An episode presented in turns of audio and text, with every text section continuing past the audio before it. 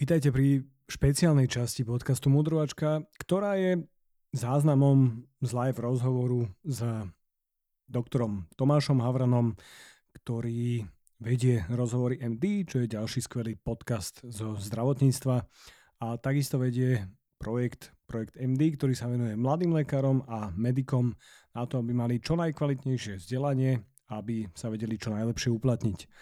Takže bez nejakých ďalších zbytočných rečí by som vám zhrnul, o čom sme sa rozprávali v tomto podcaste, ktorý sa nahrával live.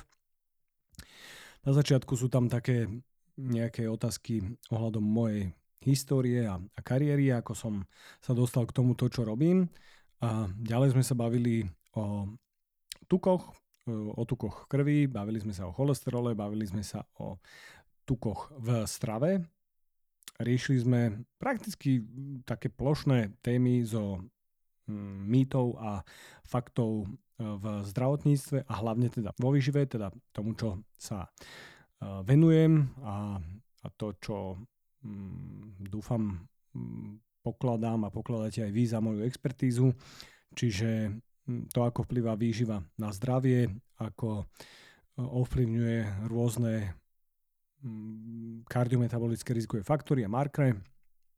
Bavili sme sa o krvných odberoch, bavili sme sa o experimentálnej endokrinológii, na ktorej ústave som študoval pod mnohými fantastickými vecami a lekármi, mm, takže som sa naučil počas tejto mojej PhD praxe nejakú inú novšiu cestu medicíny, ktorú by som chcel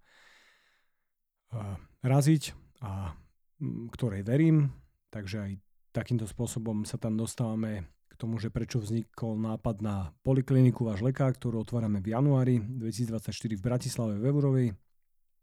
Mali sme sa o naozaj viacerých témach, ktoré uh, sú späté s medicínou a bez ďalších informácií poďte sa do toho ponoriť, trvá to viac ako hodinu, ale verím, že každá jedna informácia pre vás bude dobrá hm, do života a bude sa vám páčiť. Vítajte všetci, ktorí tu ste. Um, dáme si taký test, že je ma, je ma počuť, je ma počuť dobre, je ma počuť zle.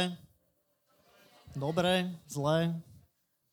Ja vás veľmi nevidím, ale hlavne, že vy budete počuť, Borisa Bajera najmä.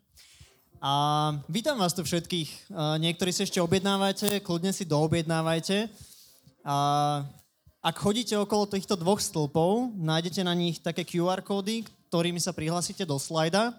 Ak vám to nenačíta ten QR kód od vašeho stolíka, tak to heslo, keď si dáte, že sli.do, tak to heslo je, že md, taký ten podčiarkovník, underscore, jak sa to volá po slovensky? Ja to viem iba akože škaredo povedať. No veď aj ja.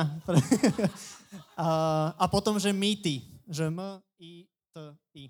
A obidve tvrdé teda.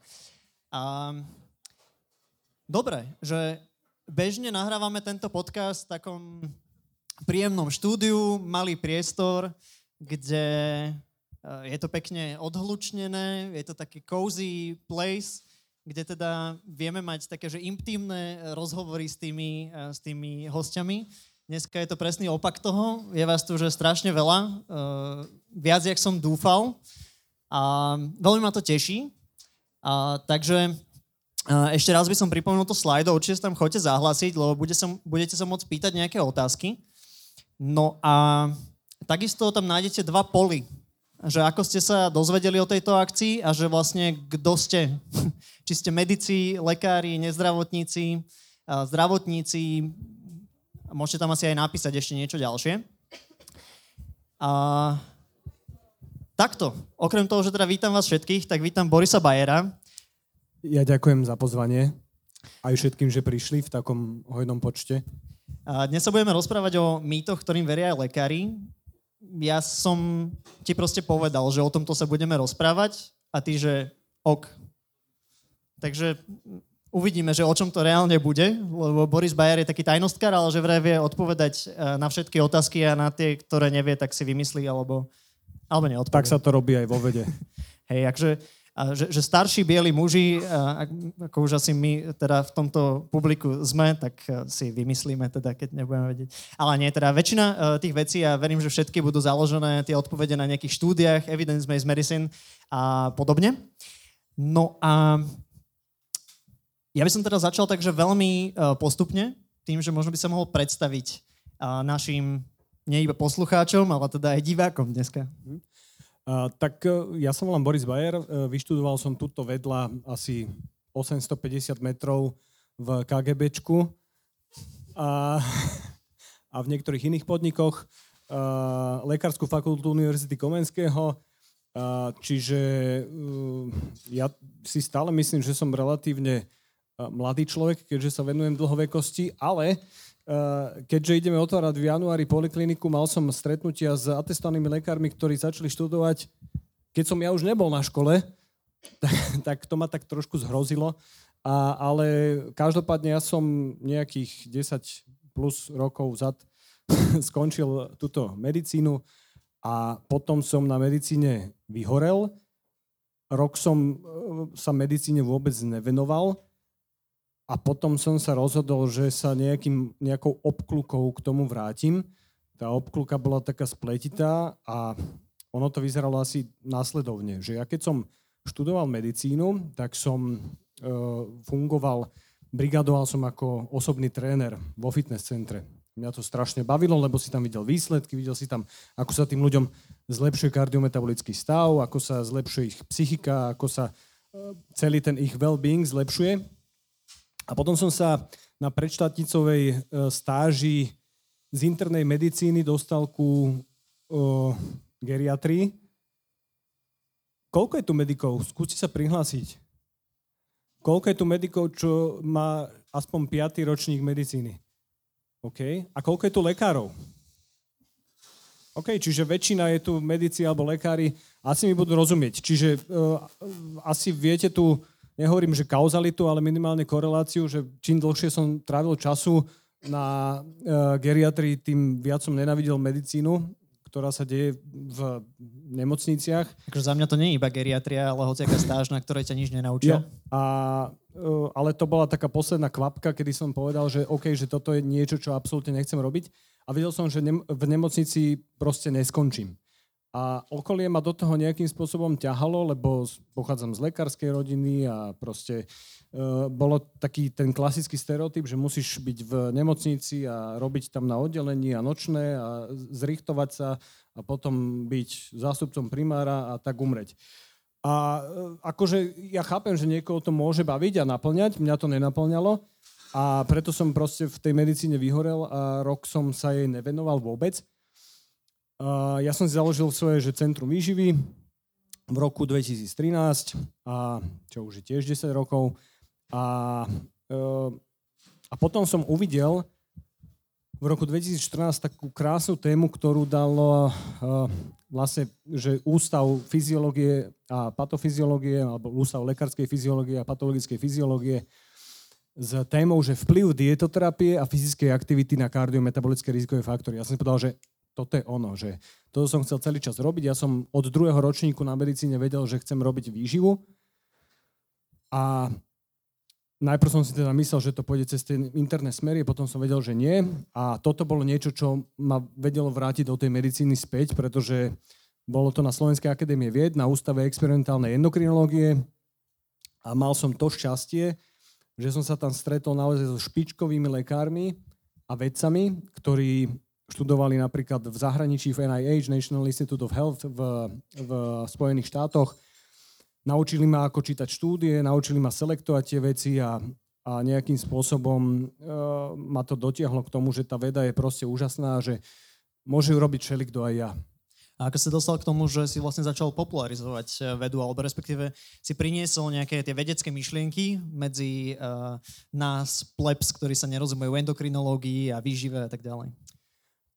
Ono to zišlo tak postupne, že ja som robil nejaké prednášky a, a školenia a všeličo a teda keď som chcel písať knižku, tak ja som teda najprv chcel som dlho písať knižku, ale dlho som si neveril, že by som mohol vydať knižku, ktorá by sa aj predávala. Hej, že proste na to človek musí dozrieť a ale chcel som vždy písať knižku a pre bežných ľudí. Lebo keď napíšeš akože knižku z klinickej dietológie pre lekárske odbory, tak akože...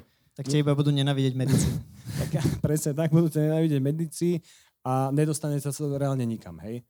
Čiže ja som sa rozhodol, že to musím napísať nejakým spôsobom tak, aby tomu ľudia rozumeli. Už vtedy som mal nejaký funkčný Instagram a a vlastne vtedy sa to tak rozbehlo v tom roku 2020, 2021, tak to ako keby exponenciálne rástlo a, a tí ľudia tam pribudali a zaujímalo ich to a mám tam naozaj, že na tých sociálnych sieťach takých silných ľudí, ktorí tam nechodia iba kvôli zátkom a proste spoteným telám, ale že reálne chodia pre informácie, ktoré im dajú niečo navyše.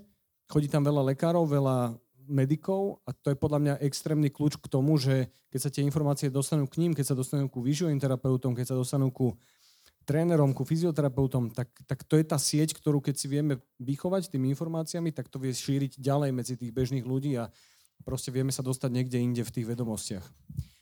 Ak vás bude niečo viac zaujímať k tomuto príbehu, slajdo, hej? Spýtajte sa na slajde, posunieme sa ďalej. A ja som ťa nazval v nejakom tomto Instagramovom videu, že Andrew Huberman, že slovenský Andrew Huberman, mm-hmm. Zodik, že no neviem, či to pochvala, uh, ale ty by si možno radšej povedal, že Peter Atia? Asi áno. Akože uh, takto, že ja mám rád obidvoch, mám rád počúvam tie zahraničné podcasty.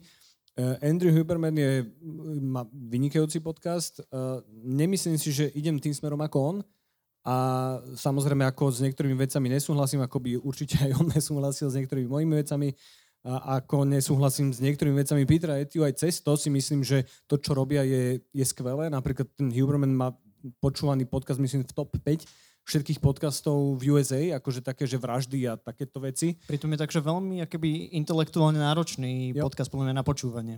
Ale to je, vieš, to je späté s tým, že keď na Slovensku robíš takýto podcast, tak akože tá cieľovka je trošku inde, ako keď povieš po anglicky niečo a tá cieľovka je celý svet.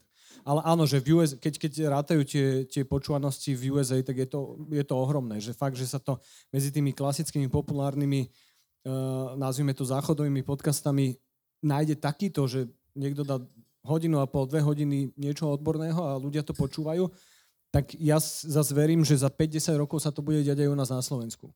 Čiže to pre teba je taká inšpirácia asi. Určite, mhm. určite. No a Peter Atia, asi pre teda jeho prácu, ktorú možno už v rámci nejakej preventívnej medicíny uh, robí 10-20 rokov. A posledne teraz vydal knižku Outlive, ktorú aj ty si viem, že spomínal ako jednu veľmi dobrú. Mne sa v tej knižke veľmi páči, ako on hovorí o Medicine 1.0, Medicine 2.0 a Medicine 3.0. A pri tej 3.0 sa niekam dostávame do tej, že preventívna medicína a možno personalizovaná medicína. Ešte pre také e, vysvetlenie, že tá, tá, tá Medicine 1.0, to je tá medicína nejakej skúsenosti. Medicína taká tá Hipokratová, taká tá, že mám zle šťavy a že bohovia mi spôsobili chorobu. A, a Keď vlastne... ešte chirurgia nebola medicína, to si pamätáte tú prúpovidku, že, že prvá operácia skončila s 300% letalitou, že keďže nemali anestézu, tak e, nemali antibiotika, nemali dezinfekciu, tak zomrel ten pacient na stole, zomrel asistent toho chirurga a zomrela aj nejaká pani na infarkt, ktorá sa na to pozerala. Takže akože to bola podľa mňa tá hypokratová medicína ešte a tá, tie antibiotika asi boli také, že? Presne, no, e, že v nejakom tom 19. storočí zistili, že tieto infekcie, ktoré sa tu dejú, že teda to nie sú nejaké zlé šťavy a, a nejakí zlí bohovia, ale teda, že sú to, vznikla tá germ theory, um, mikrobiálna teória a prišli antibiotika, penicilín, uh, štúdie prvé prišli a začali sa chirurgovia umývať ruky, to bolo super.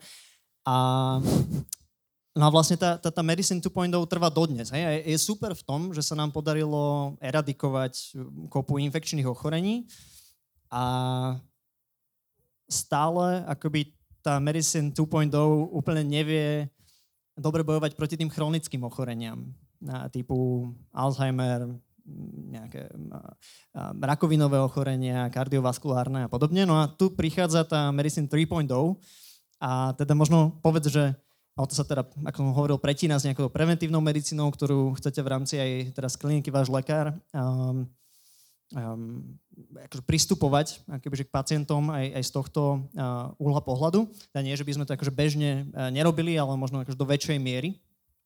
Tak uh, o čom je tá Medicine 3.0? Ja by som možno začal ešte tou 2.0, že, že to je presne to, čo ľudia vidia tie dôsledky liečby a preto je to atraktívne aj pre ľudí, aj pre lekárov, že príde niekto totálne rozhasený na sklonku umierania so zápalom plúc, hej, že sa mu opuchajú alveoly a proste má tam grcia krv ten človek a po dvoch týždňoch e, takto zakýva lekárovi a odíde preč z tej nemocnice. Na odecha. Napríklad. Alebo keď sa dostane na geriatriu, tak nie. Ale každopádne teda, že uh, viete, že to je presne to, čo ľudia chcú vidieť. Taký ten instantný účinok, preto, nás to, preto je to atraktívne, preto je to zaujímavé, lebo príde človek naozaj, že ide zomrieť a odchádza za chvíľku, alebo že mu pomôžeme, hej, že máš črevnú chrípku, teraz dáš si jednu tabletku, potom dva dní nejdeš na vecko, ale cíti sa už skvelo potom. Je to strašne krátko zraké, nie? Keď tak na tým... A, takto, že, že je to niečo, čo potrebujeme v tej medicíne. Ako, že, že, to je, že ja, to, ja to nikdy ne, neha, nehanobím, alebo ako by som to nazval, že mm. to, je, to je super, aj tá akutná medicína je na, na skvelom štandarde u nás, a mohla by byť aj na lepšom, určite, ale na to nie som expert, ale myslím si, že je na dobrom štandarde. Ale keď sa pozrieme na tie štatistiky, tak my zomierame na tie neatraktívne, tie nesexy veci. Hej, že proste zomierame na diabetes, komplikácie diabetu, zomierame na obezitu, komplikácie obezity, zomierame na rôzne druhy rakovín, zomierame na uh, infarkty myokardu, na náhlucivnú mozgovú príhodu. Na pády. Na pády, samozrejme v séniu jednoznačne, ale aj v mladšom veku, na, ale že, hej, že zomierame na tie neatraktívne veci. Akože pre ľudí, keď, keď sa bavíš s bežným človekom, keby si išiel do Hornej Turej a nikoho neurážam, hej, že som si vymyslel teraz, že prídeš tam za bežným človekom. A teraz mu povie, že viete, že teraz, keď sa budete venovať prevencii aterosklerózy, ateroskleróza je to, čo nás najviac zabíja štatisticky. A a teraz, keď sa začnete tomu venovať, tak budete pokračovať v tom 60 rokov v tej prevencii, hej, lebo tá, tá ateroskleróza sa deje už teraz v mladom veku, 20 30 tak keď sa tomu budete 60 rokov venovať, tak potom akože zomriete pomerne neskôr a budete mať možno aj kvalitný život. A ako to hovorí aj Peter Atia, že nezomreš eh, na tú aterosklerózu, ale na, na tú aterosklerózu, ale s ňou. Jo. A, a to je skrátka neatraktívne. A, mm. a to je to, čo sa snažíme robiť, to, to je to, čo sa snažíme ľuďom vštepovať do hlavy postupne takouto tou masážou neustálou, aby vedeli, že to sú presne tie veci, na ktoré sa reálne zomiera. Není to atraktívne, ale je to kľúčové. A myslím si, že tá medicína sa už tie posledné možno dekádu aj viac k tomu dostáva postupne a začína inkorporovať tie ďalšie veci, v tej, najmä v tej životospráve, ktoré sme sa my neučili. Neviem ako ty, ale teda ja keď som chodil na školu, tak z tých piatich že ultra dôležitých vecí sme sa učili jednu. No preto si tu dneska. Jo. Keby sme sa to naučili, tak to nemusíš rozprávať dneska nič. Jo, ale že, že reálne, hej, že, že fakt, že tie veci asi si preberieme, ale tu jednu, to je tá lieková terapia, ktorá je extrémne dôležitá, ktorá je, je kľúčová, je kľúčová z tých piatich, ale nie je jediná. A, a fakt, že keď sme chodili na stáže, tak zväčša sme riešili toto, hej, že t, t, t, lieková terapia, pacient a, a, a niekedy až paliatívne sa o neho starať. A teraz medici mi pripomenú, teraz tak spomenul, že vlastne aj v tých patofyziologických knižkách alebo aj v tej internej, keď e, došlo k tej, že liečba, asi v patofyziológii nie, lebo tam tá liečba není až, asi až tak popísaná, a aj keď možno by mala byť, to už závisí, aké sú dobré tie knižky, a, tak väčšinou tá liečba začína, že nefarmakologická liečba, alebo že dietárne nejaké že veci, ale že to je jedna veta, ktorá je nakopírovaná pri každom ochorení a potom je tam vlastne akože zopár nejakých liekov a nejaký manažment. A, čiže dneska sa budeme baviť o tej jednej vete? A, myslím si, že áno, ale ako keby ja, ja fakt, že dúfam, že tie knižky budú trošku ináč, akože zase Hulinová patofyziológia, tam nájdeš veľa informácií zase, aj iných, aj ktoré si možno nechcel. Však práve. A ja, som, ja teda pána profesora Hulina si extrémne vážim, ja som ho na skúške a je to studňa informácií, ale teda uh, hej, vieme, aká je tá knižka. Koľko má teraz stran? 1800? No veľa, no. A, dobre, čiže a, tá preventívna medicína, tá, tá Medicine 3.0, ako to nazval Peter Atia, tak a, tá sa nás snaží akoby, že dlhšie udržať zdravých, čiže predlžovať taký ten, že health span, nie iba ten lifespan, lebo tá Medicine 2.0 robí to, že my sa akože, že dožívame sa nejakého veku, pomaličky akože chorlavieme, že chorlavieme, že veľmi a potom v tom, že veľmi nám vie ešte akože pridať, ja neviem, že 3 roky, 5 rokov, ale že pri strašne mizernom uh, tom health spene, alebo teda tom, um, tej kvalite života. Jo, a ja sa možno vrátim k, to, k tomu môjmu PhD, čo som si robil, že kvázi ja som tam prišiel s tým, že, že výživa, výživa a teda študoval som na ústave experimentálnej endokrinológie, tam som sa naučil, že e, tá, ten endokrinný systém, hormonálny systém je jedným z kľúčov akože v tom organizme, že naozaj ten neuroimunoendokrinný systém je, je spojený úzko, potom je spojený s tým trávacím traktom, je spojený s tými črevnými baktériami a tak ďalej, hej, že tam sa to ako keby tie moje informácie nakopili, že začali dávať trošku väčší zmysel, aj to, že ako tá výživa, fyzická aktivita ovplyvňuje ten metabolický stav toho človeka.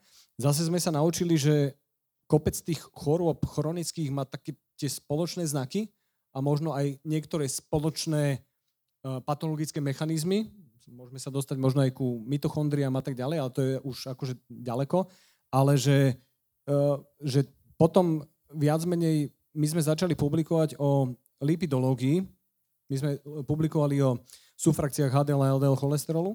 To je môj mýtus číslo jedna. Áno, vynikajúce, môžeme sa k tomu asi dostať. No a, a to chcem povedať, že ja keď som to študoval, tak tam som sa dostal ku blogom práve Petra Etiu. A on vtedy ešte nemal podcast, robil blogy, mal taký blog, čítali ste ho niekto, ten, ten blog jeho? Asi 10 častí textu o lipidológii, ale takej tej novelitnej, hej, že nie, že máte vysoký cholesterol, mali by ste začať jesť beztukovú dietu. A, a tam som zistil vlastne, aké je fascinujúce to ľudské telo, aké je komplikované a, a teda tá lipidológia je určite aj doteraz moja srdcovka a je je veľmi dôležitá v, tom, v tej Medicine 3.0, lebo naozaj, že momentálne si myslím, že sa nerobí úplne správne. No, ty si mi zase odpovedal na otázku, ktorú som nepoložil, že vlastne čo môžeme robiť akože v tej nejakej um, filozofii tej Medicine 3.0 ako lekári a verím, že takto čiastkovo to zodpovieš počas celého nášho rozhovoru a možno potom na záver si to budeme vedieť doplniť. No, späť k tomu cholesterolu. Ten mýtus uh, jedna, čo som si tu tak poznačil, je, že máš vysoký cholesterol, lebo pravidelne ješ bôčik, stačí ho obmedziť a začať cvičiť. A od toho sa odraz, uh, kam uznáš za v rámci cholesterolu a lipidológie. No, uh, prvá vec, čo ako keby vždy ľuďom vysvetľujem, že je iný cholesterol, ktorý máme v strave a máme iný cholesterol, ktorý je v krvi a aj, aj cholesterol, ktorý máme v tele. Viete, kde sa tvorí cholesterol? Aj. A prakticky každá bunka si ho vie vytvoriť, pretože je esenciálna pre napríklad membránu. Hej? Čiže cholesterol, hovorím veľmi jednoduchý príklad a často to ľudia pochopia. Máte vegánov, ktorí majú cholesterol 10. Alebo aspoň 3,3 Hej, že keď odmeráte krv vegánovi, tak bude mať nejaký cholesterol. Čo je znak toho, že tá strava... Alebo podvádza. Alebo podvádza. Ináč tie štatistiky sú tiež, tomu sa tiež môžeme potom venovať, ale každopádne Čiže, čiže cholesterol strava je jedna vec a cholesterol v krvi alebo v tele je druhá vec. A teraz, že môžete mať človeka, ktorý je v, e, naozaj že v, v konečnej fáze mentálnej anorexie a, a má cholesterol 15 a nejedol už 25 dní.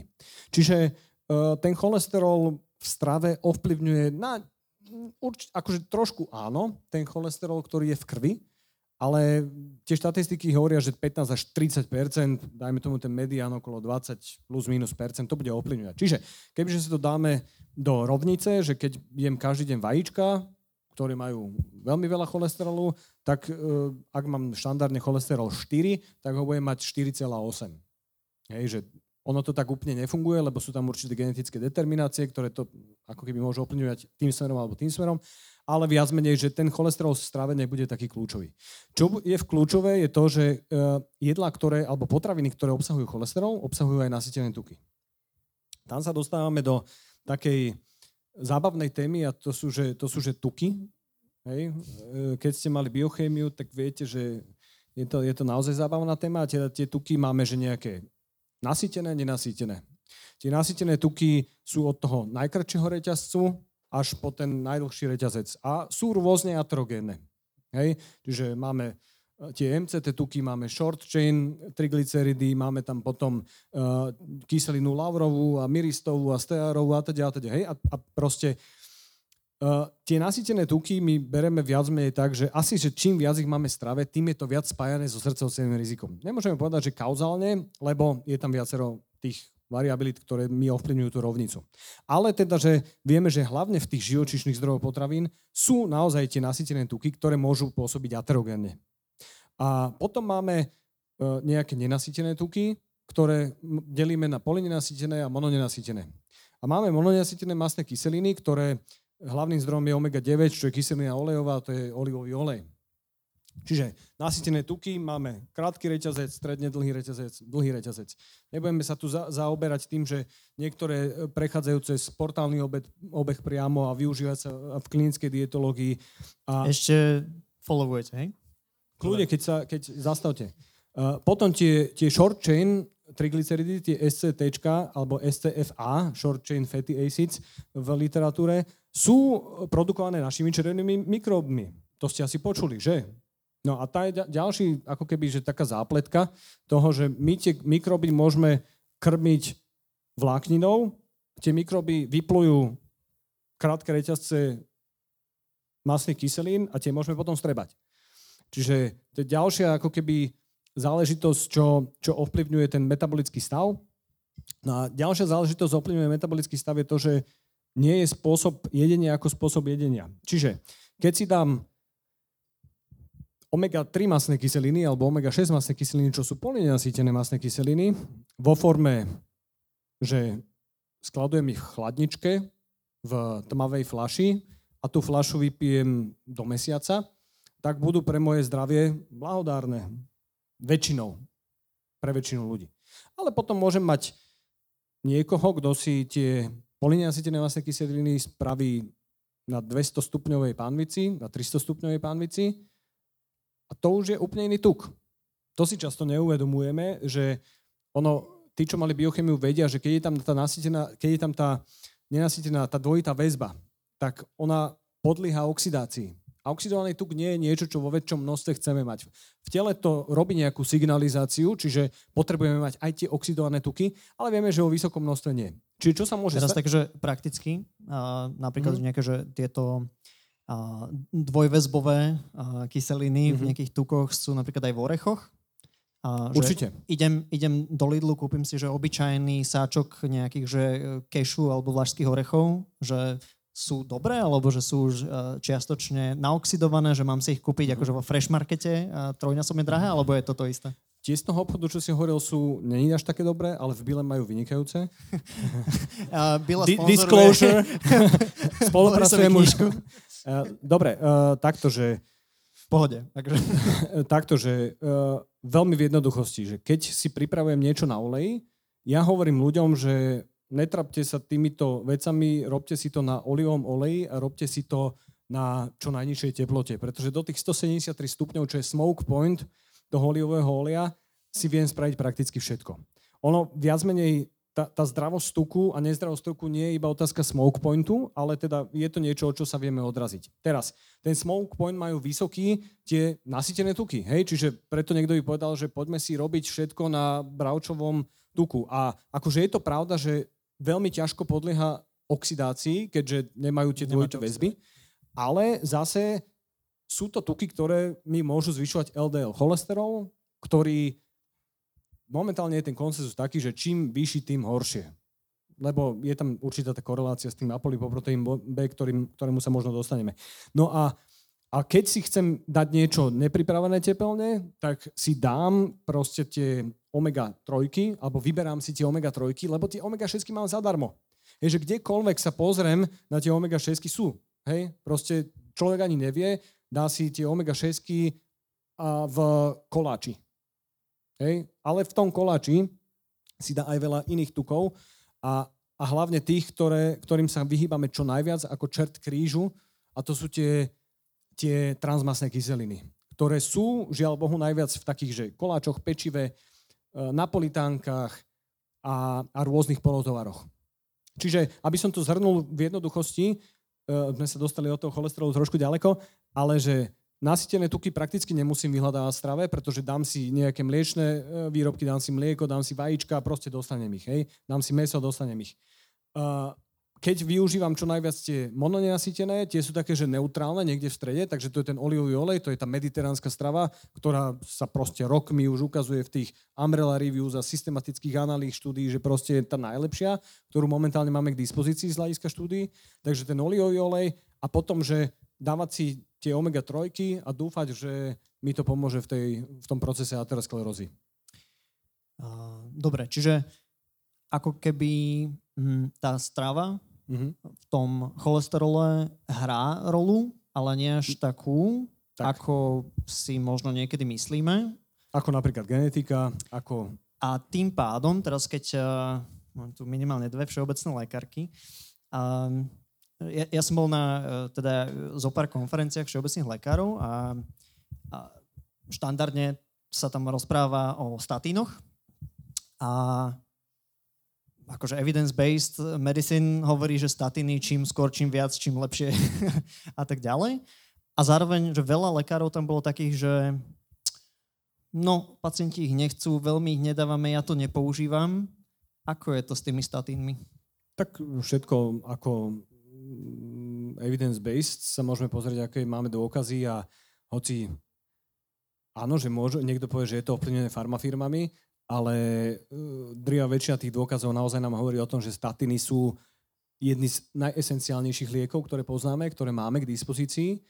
Uh, a, a už sú také tie novšie, ako ten klasický atorvastatín, a že, že ktoré majú menej tých nežiaducich účinkov, ktoré, ktorých sa ľudia boja. Čiže Čiže e, čo je najmä tá bolesť svalov alebo nejaká nauzea a teda, hej, že to sú ako keby, že ke, kebyže si mám porovnať ten risk-benefit, tam bude vždy oveľa väčší benefit zaradiť ten statín, nehovorím, že u každého, ale že keď už naozaj potrebujem k dispozícii liekovú terapiu na ten cholesterol, tak statín je liek prvej voľby. No a že dáva vôbec pri tom, čo si hovoril, že teda tá stráva to ovplyvňuje možno nejakých že 15 až 30% a povedať tým ľuďom, že tak čo máte ten vysoký cholesterol, nedáme ešte statín, skúste sa lepšie strávovať. Takto. Ovplyvňuje cholesterol v strave, cholesterol v krvi na 15 až 40% Strava môže ovplyvňovať významnejšie ten cholesterol v krvi ako taká. Čiže Uh, tam je viacero tých, tých elementov, ktoré do toho hrajú rolu. Že keď mám viac vlákniny v strave, tak sa mi menej toho cholesterolu v strave strebáva. Hej, že je ten enterohepatálny obeh trošku iný. Potom do toho máme niektoré iné štruktúry, ktoré ten cholesterol významne ovplyvňujú, napríklad polyfenoly. Čiže ako keby je to oveľa komplexnejšie a strava vie významne zlepšiť cholesterol v krvi a významne zlepšiť srdcovo riziko. Ďalej sú tam tie, tie elementy, ktoré sú mimo stravy a to je, že najmä tá fyzická aktivita. Pretože, čo je asi také najjednoduchšie vysvetlenie, je, že to je palivo. Hej? A že vie, viete, čo má najradšej sval ako palivo? Cu, čo? To určite nie. Sval má najradšej masné kyseliny. Teraz všetci tak dúmajú na to biochemiu, že či sa to dobre učili. A sval miluje cukor keď ho nemá ako inak využívať ten tuk. Čiže keď cvičím hodinu denne, tak to je z 24 hodín 1,24 tina. Hej? A to, to je minimum času. Sval je takisto ako každé iné tkanivo, tak múdre, že keď sa pozrete ešte opäť do tej biochemie, do Krebsovho cyklu, z čoho sa vytvorí viac ATP? Z tuku alebo zo sacharidu? Z glukózy? No jasné, že z tuku. Proste sval v kľude žerie tuky. Hej? Čiže, a dokonca aj pri športovaní, keď idem v tej aerobnej aktivite. Čiže keď mám nejakú aerobku a teraz spálim za hodinu 600 kalórií a dajme tomu, že 300-400 z toho budú tuky po určitej dobe, tak som spálil 300-400 kalórií tukov. Jo? A potom tie svaly žerú tuk aj v kľudovom stave. Ale keď je niekto metabolicky inaktívny, že sedí na riti a tých tukov má oveľa viac strave, ako by, teda, že má zvýšený príjem ako výdaj, tak tie svaly už sú naplnené, ten glykogén je naplnený svalový a proste tie svaly potom ten tuk odmietajú. Čiže to je, to je zase tá kľúčová cesta, že rozhýbať to telo, byť viac aktívny, cvičiť a zrazu aj tie svaly oveľa viac spalujú aj tie masné kyseliny voľné. Čiže, čiže to, to sú také moje, že to rád skúšam, keď príde niekto na pohovor, túto Saška, čo, čo u mňa robí, tak e, vie o tom, že keď príde nutričný terapeut na pohovor, tak sa spýtam takú otázku, že môže sa z bielkoviny spraviť cukor? Samozrejme. Ako? Všetky aminokyseliny sa premenia na alanín, a alanín sa zmení na glukózu. Hej? Alaninovo-glukózový cyklus. A môže sa premeniť cukor na bielkovinu?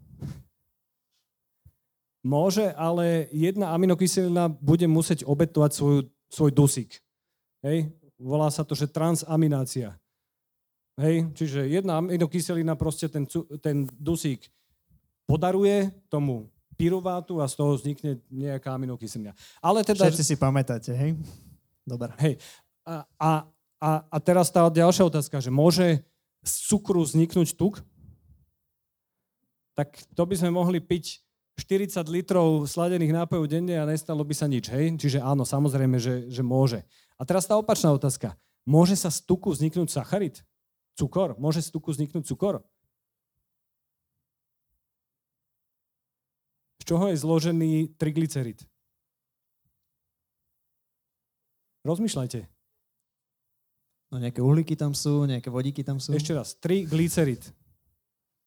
Tri masné kyseliny, a glycerol. Super, glycerol. Môže z glycerolu vzniknúť cukor? Vidíte. Takže akože vždy sa vracame ku základným jednoduchým biochemickým cestám, ktoré nám ovplyvňujú to, ako chápeme tú medicínu. A teda naozaj, že, že uh, tie, tie svaly podliehajú tej základnej biochemii. A, a proste my už teraz vieme, že to není len prešlapovanie na pedáloch. Tam sa dejú zmeny na prepisovanie genetickej informácie. Tam sa ovplyvňuje epigenetika, keď je ten tréning dostatočne dlho akože e, vykonávaný. Čiže naozaj, že to sú veci, ktoré často sme v medicíne hej, že nepočuli, ani od našich pedagógov sme nepočuli, že si, lebo viete, že starí profesori, pre nich fyzická aktivita bolo hrať tenis. Hej, to bol akože, a to bolo ešte dobré. Ale väčšinou to riešili tak, že tomu pacientovi nikdy neodpo- neodporúčili tú fyzickú aktivitu. No jedna vec je odporúčiť a druhá vec je to nejako dosledovať. Jo, a... Jasné, jasné. Ten follow je, je ťažký. A teda my vieme z tých štúdí, aby som to dokončil s tou fyzickou aktivitou, že tá fyzická aktivita je asi najpotentnejšia z tých všetkých prístupov v životospráve. Čiže na zníženie cholesterolu v krvi radšej že robiť silový tréning ako oveľa menej bôčika jesť, hej? No a to tak úplne není, pretože... No áno, lebo... tak, tak jak to je? Snažím sa to no, nejako zaramcovať, aspoň do niečo, čo si môžem zapamätať. To, to, je, to je kľúč je v tom, že nevyberať No jasné, robiť piatich, všetko. Lebo takto, že hej, že čo je jednoduchšie, nedať si Tatranku alebo odveslo 250 kalórií na trenažery? Závisí, ako máš rád Tatranku. a hej, že no, a ja viem Tatranku zjesť za 30 sekúnd. Hej, ale odveslo 250 kalórií nie. Hej, čiže rozumiete tomu, že není to, akože tie prístupy sú kombinované zväčša, ale naozaj vždy platí to, že keď prvá vec, čo chcem dosiahnuť, je, aby ten človek začal cvičiť. Dobre, vždy. E, za mňa toto je že super bottom line.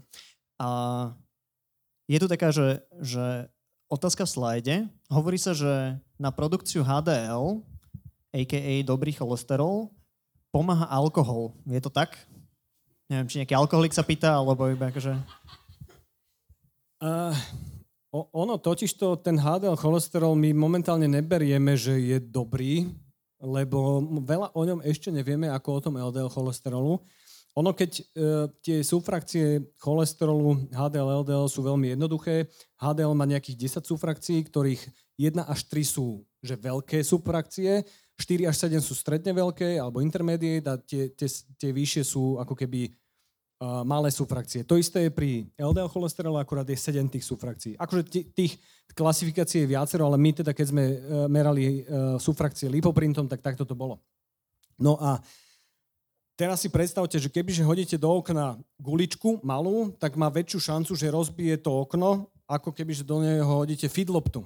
A to je asi to, čo sa deje v tej krvi s, tými, s tým cholesterolom, že čím je väčší, tým má menšiu aterogenitu, alebo atero, neviem, ako som to nazval, ale tak rozumieme sa. Čiže, čiže reálne má menšiu šancu, že sa dostane do toho endotelu, do tej cievnej výsielky a tam proste vznikajú tie penové bunky a tie všetky procesy. Hej, čiže že ono, tie sufrakcie hrajú veľmi významnú rolu a teraz, že HDL, cholesterol, tých sufrakcií má viacero a môžu sa znižovať alebo zvyšovať tie malé alebo tie veľké a to môže ovplyvňovať srdcovo riziko a my reálne nevieme, čo sa môže diať s tým...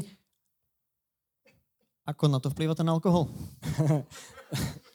uh, Lebo však na toto máš určite nie jednu prednášku jo, celú. Uh, alkohol má pravdepodobne neutrálny u niekoho potenciálne pozitívny účinok na srdcovo aparát, ten taký, že jednotunelový, ale keď sa pozrieme na celé telo, lebo celé telo funguje, hej, že my nedostaneme ten alkohol a proste neovplyvní to iba lipoproteíny, tak uh, to riziko alkoholu je oveľa väčšie. Že ten benefit tam není proste. Není a tá je krivka, o ktorej sa hovorilo, kedy si ten francúzsky paradox, tak akože tými, tými analýzami štúdie sa zistilo, že to nie je tak.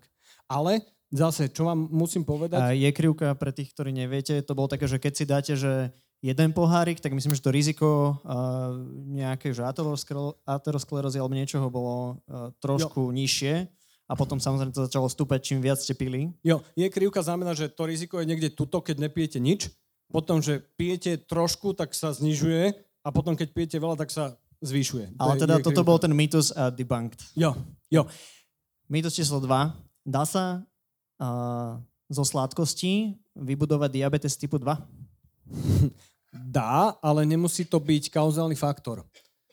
Čiže it's complicated. Takto, akože, keď, keď ste sem prišli na jednoznačné odpovede, vieme to prejsť za 3 minúty, všetky otázky, ale asi tu chcete vedieť trošku dohlbky tej výživy. Takže, uh, takže uh, slad, takto, že sú také, že cases study, ktoré robili na, na rôznych inštitútoch, kde ľuďom dávali jesť strašne veľa cukru, ale boli v kalorickom deficite a zlepšoval sa ich metabolický stav. Hej? Čiže naozaj je to jedna súčasť tej rovnice, ten cukor. Čo je extrémny problém cukru, je, že ne, nezasíti, tak ako bielkoviny alebo aj šťastie ako tuk. Nemá takú vysokú termogenézu, čiže telo nezačne spalovať, keď zjem cukor toľko, ako keď začnem jesť bielkoviny. Nemá taký nasycovací účinok, čiže keď si dám ten cukor, tak a hlavne to je, že kombinácia toho, že to spustí dva obvody, jednak ten, že ten, ten obvod, ktorý ide cez mozog, že prijímam nejakú energiu, ale aj ten pôžitku. A to nemá človek, keď si dá kuracie prsia na vode. Hej? Že proste ten cukor ma donúti, že začať jesť trošku viac kalórií. Štatisticky to vychádza tak. A, a tam je ten najväčší problém. Hej, že áno, že keď niekto vydrží jesť, ja neviem, 2000 kalórií denne, byť športovo aktívny a jesť iba cukor a nejaké RDD tých bielkovín a tukov, tak ja si dovolím povedať, že nemusí dostať cukrovku, a, ale nepoznám takého človeka, ktorý by tak vedel existovať. Čiže je to skôr uh, tým kalorickým príjmom a tou nadváhou, potenciálnou obezitou, zápalom, alebo... Určite.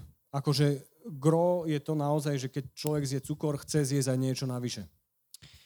Dobre, my to číslo 3 a teraz to je také, že niektorí hovoria, že umelé sladidlá sú škodlivé zdraviu, prípadne karcinogénne. Naopak niektorí hovoria, že radšej používať umelé sladidlá ako cukor.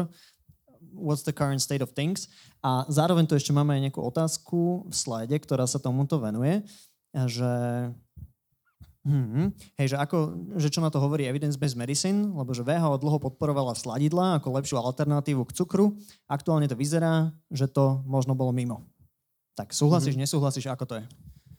Momentálne tie dôkazy sú také, že sú rôzne umelé sladidlá, teda máme od sukralózy, acesulfamka aj tzv. aspartam, o ktorom sa asi bavíme teraz, čo WHO zmenilo tú evidence na to, že zaradilo aspartam do kategórie 2B karcinogénov, čiže uh, máme jednotku, čo je, že, že dokázaný e, karcinogén, máme, že 2A, čo je, že pravdepodobný a 2B je, že možný. A uh, práve do tejto kategórie uh, priletel aj aspartam. Uh, vieme, že tam patria aj napríklad nočné smeny, práca v nočných smenách, takže ale teda je takto, že je to niečo, čo tie dôkazy hovoria, že štúdie na zvieratách, štúdie na skúmavkách a inkonklúzne štúdie na ľuďoch. Čiže štúdie, ktoré zatiaľ teraz, nepotvrdzujú. Teraz sa bavíme teda o ktorých sladidlách? O aspartame takže konkrétne. Aspartam. Okay, konkrétne že to sú, že Coca-Cola, Pepsi-Cola. A, a... Ehm, tam je rôzna kombinácia v týchto, že, že keď si dáš napríklad nejakú, ja neviem, že lightku, tak tam máš, že aspartam plus uh, sukralózu keď si dáš zero, tak tam máš acesulfamka plus sukralózu. Je to tak? Myslím, že tak nejak to je. No a je v tom nejaký že veľký rozdiel? Uh, ťažko povedať, lebo ten aspartam je dlhodobo skúmavý, akože dekády skúmaný a zatiaľ mm, akože tie, tie, tie evidence base sú inkonklúzne. Akože ja by som toto vôbec neriešil, že keď niekto, a dokonca, že keď to prepočítavali, že človek mu musel vypiť 70 plechoviek Coca-Coly, aby, alebo Pepsi-Coly, alebo čoho, hej, že, že aby bol v nejakom potenciálnom riziku. Čiže tam si dovolím povedať, že tie dôkazy hovoria, že keď si niekto dá raz za čas nejaké, nejaké uh, pitie s umelým sladidlom, tak ja by, som sa toho, ja by som sa bal úplne iných vecí, ale zároveň sú štúdie, kde analýzujú tých, ktorí ako keby začali, že pijú uh, sladené vody s umelými sladidlami a tí, ktorí pijú, že sladené vody štandardné a chcú schudnúť, hej, že sú v nejakom procese chudnutia, tak tí, ktorí pijú tie sladidla s umelými vodami, tak umelými sladidlami, tak eh, chudnú viac. Čiže v rámci redukcie hmotnosti máme pomerne jasné dôkazy v tom, že, že je to tak. Ale je to ne až také dobré. Môže byť, ale ja hovorím, že najlepšia je voda, Jasne. čaj. A, a ešte čo hovoríš na také tie, že erytritol, xylitol a takéto alkoholové mm. sladidla? To je možno ďalšia vec, ktorú ešte veľa nevieme, je vplyv na črevný mikrobióm. Napríklad pri tom erytritole, xylitole a, a rôznych iných alkoholových cukrov alebo polioloch, uh, tak tam uh, niektoré štúdie hovoria, že pomáhajú pred uh, zubným kazom, hej, že môžu mať potenciálny e, vplyv na dysbiózu v čreve. A teraz tá dysbióza v čreve nemusí znamenať hneď, že niečo zlé, to môže znamenať, že sa zmení pomer tých baktérií alebo množstvo tých baktérií, čiže o tom veľa nevieme, ale je, je dosť možné, že niektoré umelé sladidlá toto naozaj dokážu, ale fakt tie dôkazy zatiaľ nemáme, že by to nejako významne menilo. Jediné, čo viem povedať, že keď niekto má uh, funkčné poruchy tráviaceho traktu, tak veľmi často práve tieto polioly bývajú takým spúšťačom toho nafúknutia, bolesti, plynatosti a teda. Hej, tam je asi aj vysoká tá osmolarita týchto cukrov. Uh, mýtus číslo 4, že sypeš proteín, kreatín, tak si fetka. Ako to je? No si. To nehovorím tebe, hey. ale asi sypeš proteín a kreatín. A sypem proteín a kreatín, to je taký celkom pekný mýtus, že kreatín, že keď je nejaká, nejaký doplnok výživy, ktorý má, že dekády dlhé evidence-based a evidence-based tomu, že funguje, tak to je kreatín. Akože reálne, že to, to nikto nedokáže vyvrátiť, je a hlavne kreatín monohydrát, teda sa bavíme. Čiže kreatín monohydrát je taký tiež veľmi dobre uh, mytifikovaný uh, doplnok výživy. Ja keď som prišiel ako 17-ročný človek ku mojej nefrologičke, tak ona normálne sa prežehnala a zavolala exorcistu, keď vedela, že, že som si dal kreatín ja som sa toho veľmi zlákol, čiže akože treba aj vzdelávať aj v tomto, že, lebo áno, že keď si dám kreatín, tak budem mať zvýšený aj kreatín, hej, odpad. A takisto, keď si mm, intenzívnejšie zacvičím, tak budem mať zvýšený kreatín. To neznamená, že sa mi deje niečo zlé s obličkami.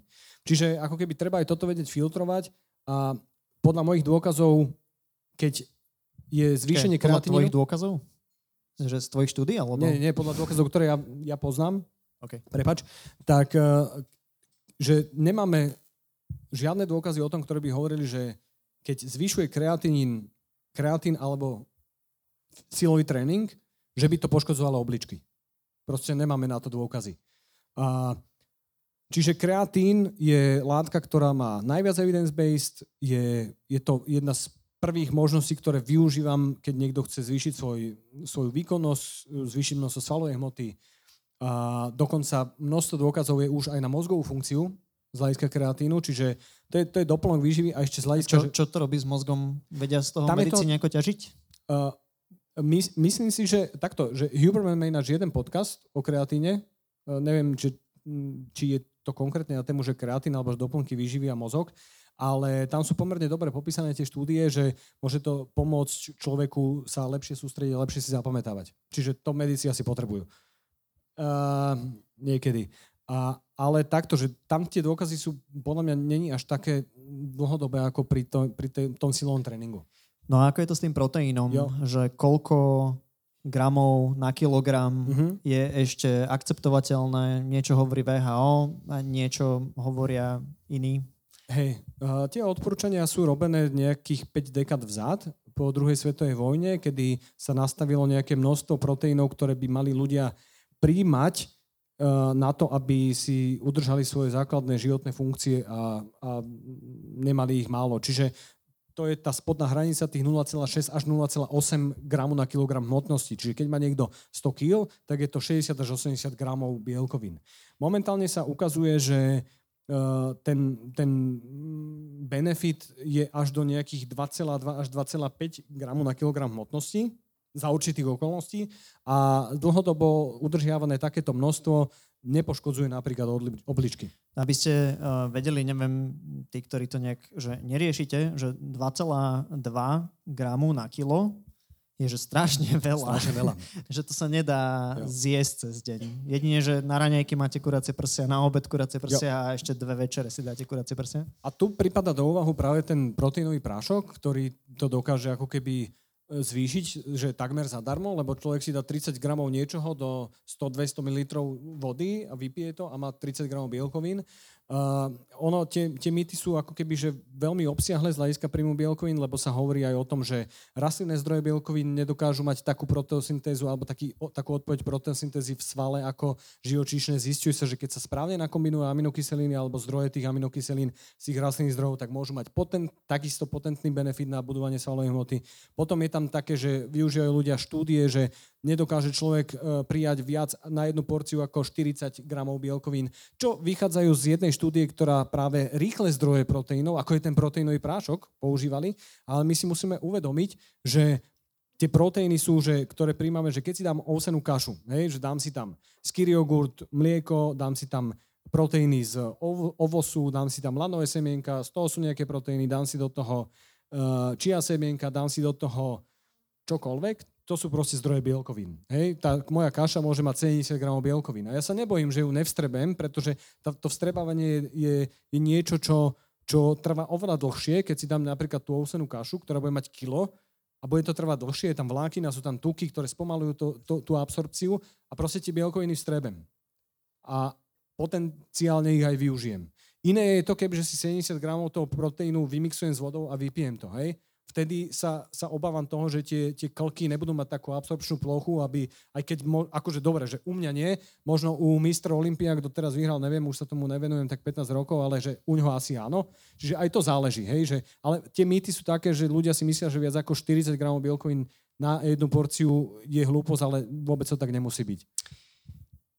Dobre, že tu je asi väčšina ľudí, takže pod 30 Hej, hej, hej. A pravdepodobne všetkým fungujú tie obličky ako majú a teraz, že keď toto budú lekári v ambulanciách, v nemocnici a budú tam mať možno staršieho pacienta, že 60-70 ročného pacienta a prípadne, akže už obličky sú v nejakom štádiu, a ako s týmto nejak narábať, že citlivo, zároveň, že takto, smerujem k tomu, že aby sme nie prehnane odporúčali, alebo to mi povieš, ako je to správne, a akože nízkoproteínovú dietu, lebo možno niekedy tým ľuďom uškodíme, že začnú strádať na svaloch a presne niekde padnú, zlomia si nohu a ako je to? A toto je strašne zapeklitá situácia. Preto aj tá Medicine 3.0 by mala robiť to, že za pár dekád, alebo možno aj za jedno, dve dekády, sa nestane to, že tí ľudia budú mať zlyhané obličky v takom množstve, ako mávajú. Hej? Lebo tie zlyhané obličky sú z čoho? No akože štandardne z tých komorbidit, ktoré majú. Čiže, čiže napríklad diabetes je extrémne rizikový faktor na chronické zlyhávanie obličiek. Čiže my chceme, aby tí ľudia mali v seniorskom veku zdravé obličky, aby práve vtedy sme mohli prijať trošku viac tých bielkovín, pretože to má význam na to, že tam vzniká tzv. sarkopénia, čo je jeden z najväčších zabijakov starších ľudí. Hej, to sa asi zhodneme všetci. Že proste e, ten, ten e, senior má znížené vstrebávanie a znížené zabudovávanie bielkovín do svalov a naopak má zvýšený rozklad, čiže katabolizmus svalov. A to je veľmi zapeklitá záležitosť a na túto otázku ti viem odpovedať nie tak, že treba sa držať podľa odporúčaní, e, ktoré robia asociácie na to a, a ísť individuálne od, od každého človeka a sledovať mu parametre, tí, tí, tie obličkové markery, lebo inak to človek nevie takto povedať, ale vždy sa snažíme dosiahnuť maximálnu dávku, ktorá je tolerovateľná a a zvážiť ten, to riziko a benefit, pretože pre mňa akože benefit tých bielkovín vždy tam bude obrovský pre toho seniora. Čiže je, je, hovorím, ne, neviem ti na to dať jednoznačnú No jasné, ono je tak, že zapeklitá situácia hlavne aj v tom follow-upe, keď teraz je človek hospitalizovaný presne s niečím, tam zmerajú tie obličkové parametre, určia nejaký uh, stupeň zlyhávania obličiek a vlastne už iba do správy ide, že nízkoproteinná dieta a možno toto sa s ním ťahá akože ďalších x rokov bez toho, aby tam bol nejaký follow-up. A čiže možno akože e, ako rozmýšľam, že na niečo takéto by sme mohli dávať pozor. A mýtus číslo 5, že doplnky strávy sú nezmysel. A teraz, že asi niektoré sú a asi niektoré nie sú, tak e, ktoré dávajú zmysel a ešte tuto v slajde sa niekto pýtal konkrétne na omega-3 masné kyseliny, a, a nejaké, že, že miesto statinov začať s prípravkami z fermentovanej ryže na znišenie chol, asi cholesterolu teda. Um, tak nejak to pojmi, prosím ťa, jak je to s tými výživovými doplnkami?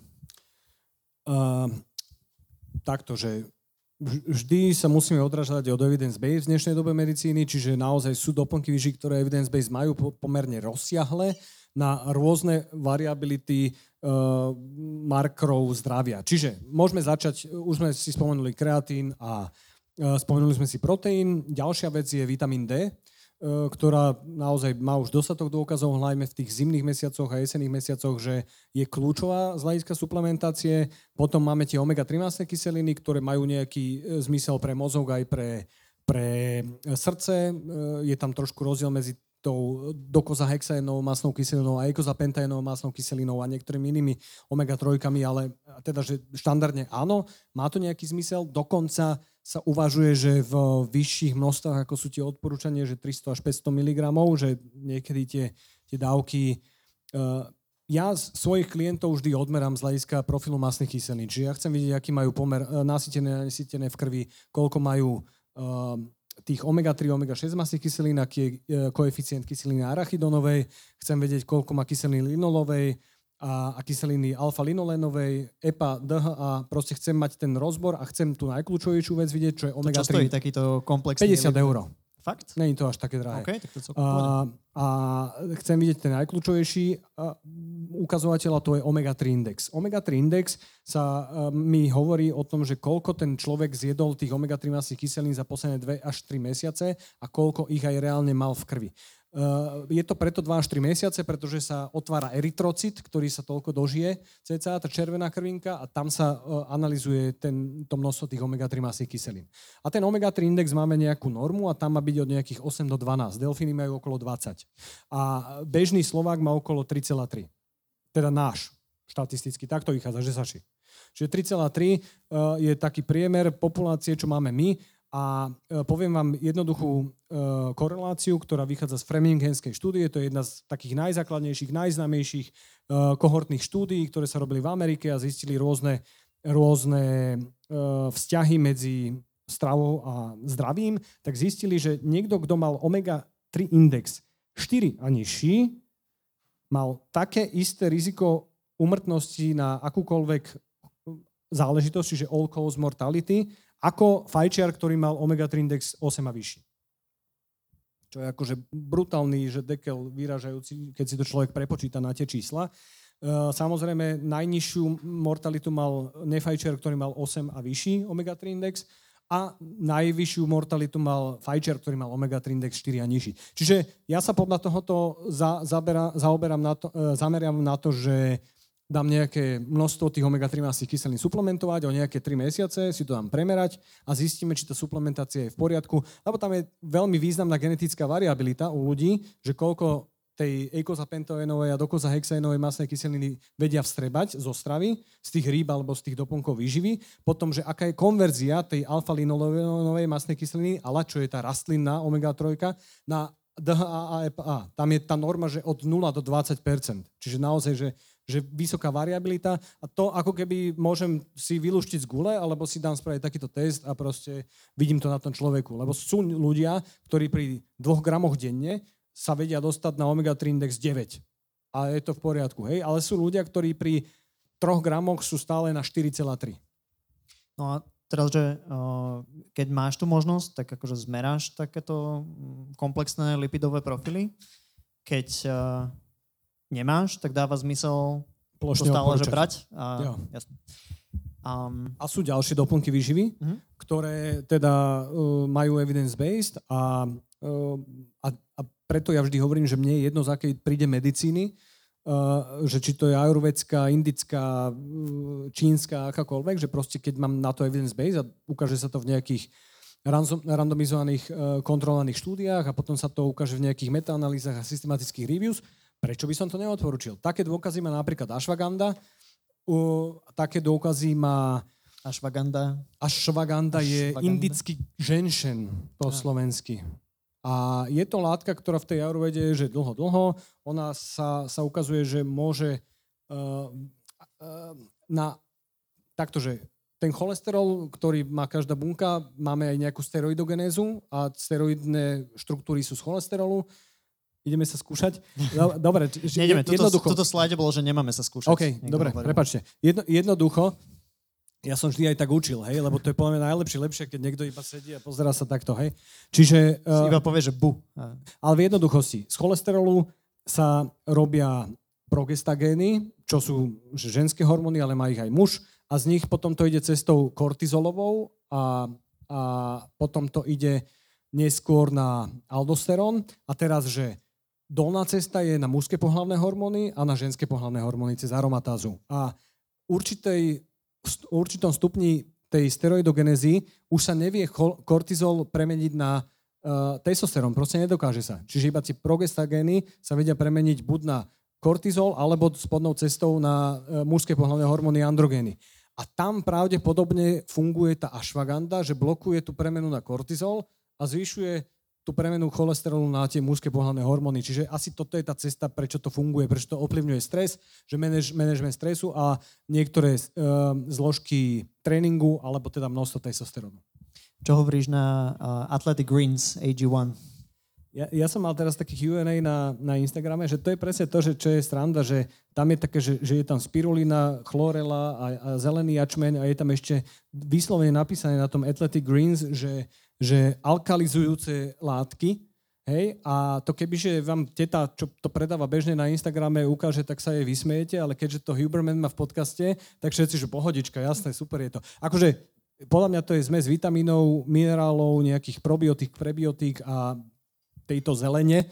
A akože ja si myslím, že tam riziko je, že minimálne benefit je otázny. OK, understood. Ty si trošku teraz načal už uh, tie hormóny, tak možno aj tento ďalší mýtus bude s tým spojený. Že, a zase, že dvojmýtus, že zo stresu sa chudne, zo stresu sa priberá. Ako to je? Ako kto?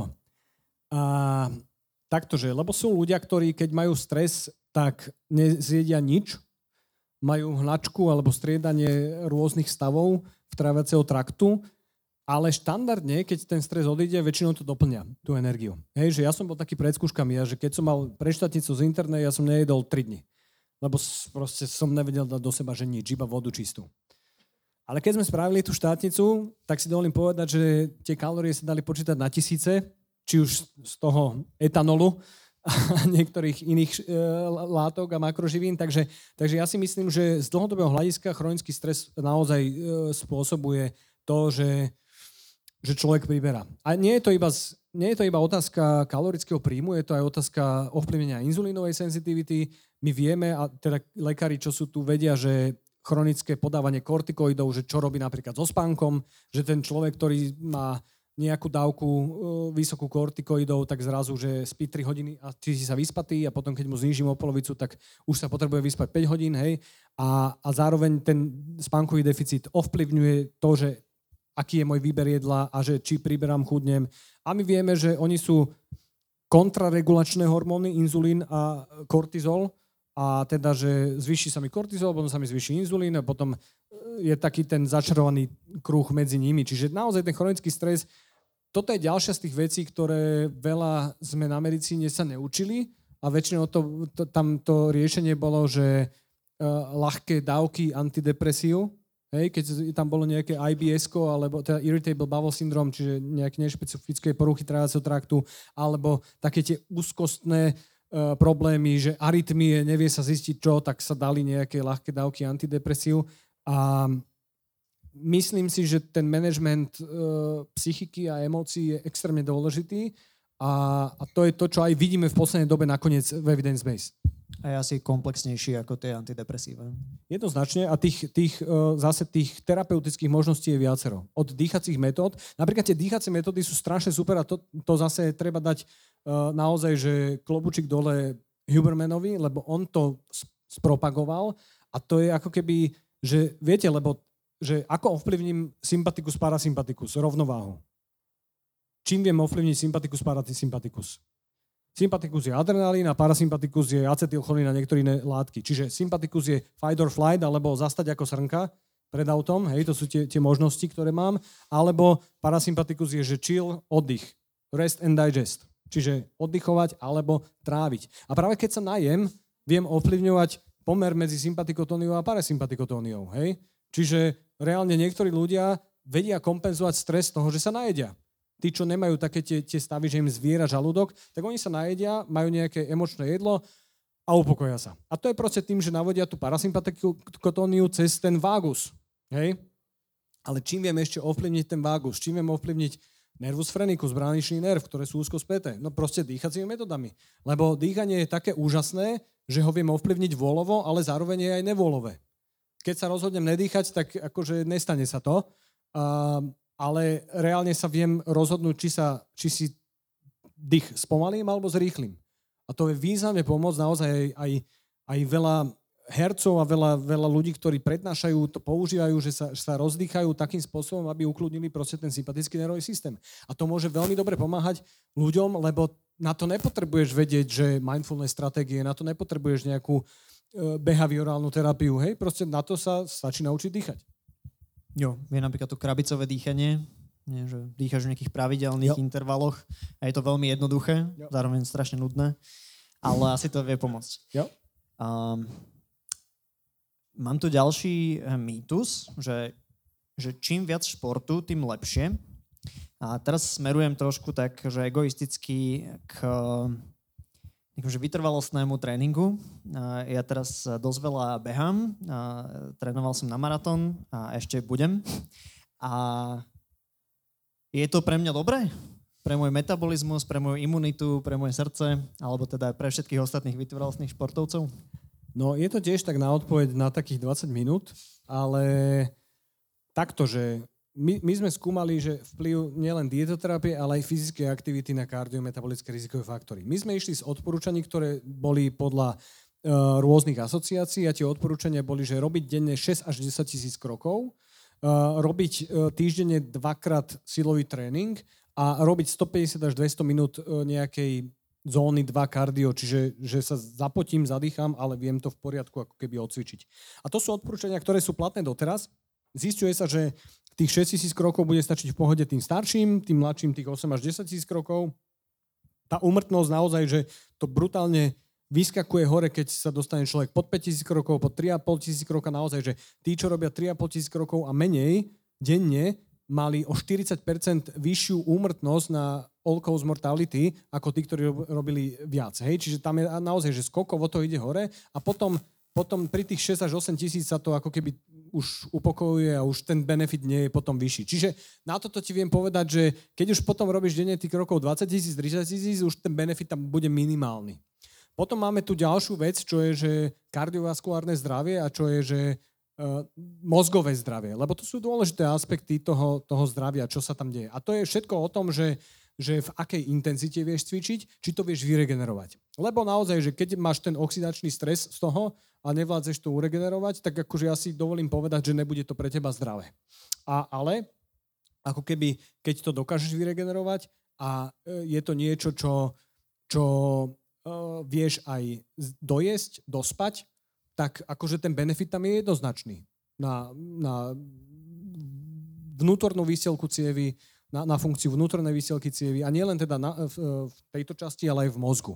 Čo tá fyzická aktivita robí potom aj v tom mozgu, hlavne pri tých intenzívnejších aktivitách, že sa produkuje laktát, ktorý je aj signalizačnou molekulou a podľa všetkého ovplyvňuje aj mozgovo krvnú bariéru. Čiže je tam veľa vecí takých novelitných, ktoré ešte teraz nemáme, preskúmame, ale môžeme povedať, že naozaj, že čím viac aktivity, tým lepšie z hľadiska zdravia, ak ju vie človek vyregenerovať a a vie e, teda to všetko, čo sme sa bavili, ale že tie benefity potom už tam nie sú až také veľké, že naozaj tie benefity pre tých bežných ľudí, čo je aj pre tých medikov a lekárov a budúcich lekárov dôležité im vedieť povedať, že ten benefit je už pri pomerne malom pohybe.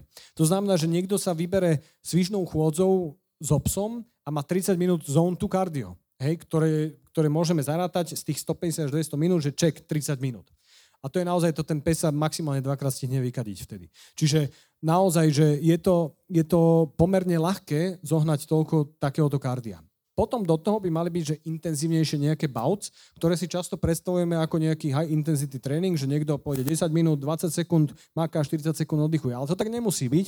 Teraz vidíme štúdie, kde ľudia robili počas celého dňa také, že minutové bouts vysokointenzívnej aktivity, alebo jak by som pre, preložil bouts, nejaké nárazové... Intervaly. Áno, intervaly a že už to má obrovský benefit. Čiže, čiže toto podľa mňa stačí a do toho ten silový tréning, čo je niečo, čo veľa ľudí nechce robiť a veľa lekárov ani neodporúča a má to, že brutálny benefit. A benefit aj z toho dôvodu, že pri aerobných športoch, vieš, jednoducho, pozri sa, ako vyzerá uh, nejaký heavyweight boxer, alebo kulturista. To není dobrý príklad, ale teda, že vieš, ako vyzerá. A pozri sa, ako vyzerá uh, niekto, kto vyhrá maratón. Proste to telo sa prispôsobí a akože tá, ja nehovorím, že mať tej svalové, uh, svalové hmoty, že, že jak ten kulturista, ale svalová hmota je určitý púl energie a určité, že vieme, že to pomáha v tom staršom veku v tom, že tí ľudia umierajú menej, keď majú tú svalovú, to svalové tkanivo. Napríklad, že je 50-ročný muž, ktorý má 50% tu, svalovej hmoty, 50% tuku, 50% svalovej hmoty, vyšportovaný, je v autonehode a leží zrazu mesiac na iske. A má oveľa väčšiu šancu, že prežije tú isku ako niekto, kto má 35% svalovej hmoty. A prečo? No lebo vieme, na čo sú dôležité bielkoviny. To, to není len sval, to je, že imunitný systém a teda a teda. To je stavebná štruktúra. Čiže keď človek je v ťažkom katabolizme, v nejakom ťažkom stave, tak práve sval je púl tých bielkovín, lebo my nemáme žiadne rezervy bielkovín okrem svalov, ktoré tie bielkoviny si nechcú až tak púšťať. Hej? Čiže, čiže to je pre mňa veľmi dôležité posolstvo, ten silový tréning. Uh, výborne, máme tu 7 Nebolo to ani 20 minút. Uh, ja, máme tu 7 lajkov na otázku, ktorá s tým uh, celkom súvisí. Uh, aký máš názor na zvýšenie fyzickej aktivity na zníženie hmotnosti pri obezite? A v zátvorke docent Celec tento názor neuznáva. Tam možno aj o tej kole by ste sa úplne nezhodli, neviem. A, tak ak, ako to je?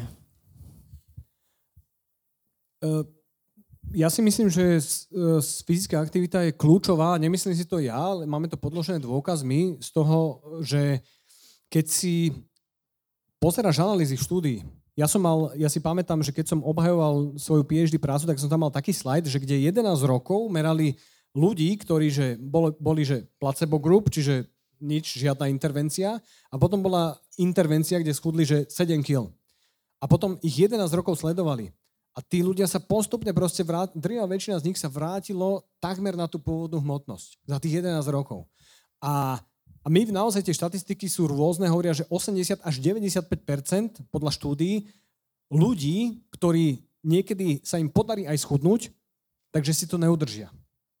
Čiže to je ten jojo efekt. 80 až 95 A keď robili analýzy, že tí, ktorí to naozaj že schudli aj udržali si to dlhodobo, lebo my vieme, že stačí schudnúť 5 až 10 a má to obrovský metabolický benefit, ale dlhodobo.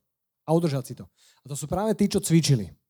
A ja si dovolím povedať, že keď by som sa rozhodoval, že znížiť príjem o 300 kalórií alebo zvýšiť výdaj, tak vždy zvýšim výdaj, pretože to má úplne iné aj, aj tú metabolickú odpoveď, lebo telo, viete, naše tela sú robené na to, aby prežili hlad.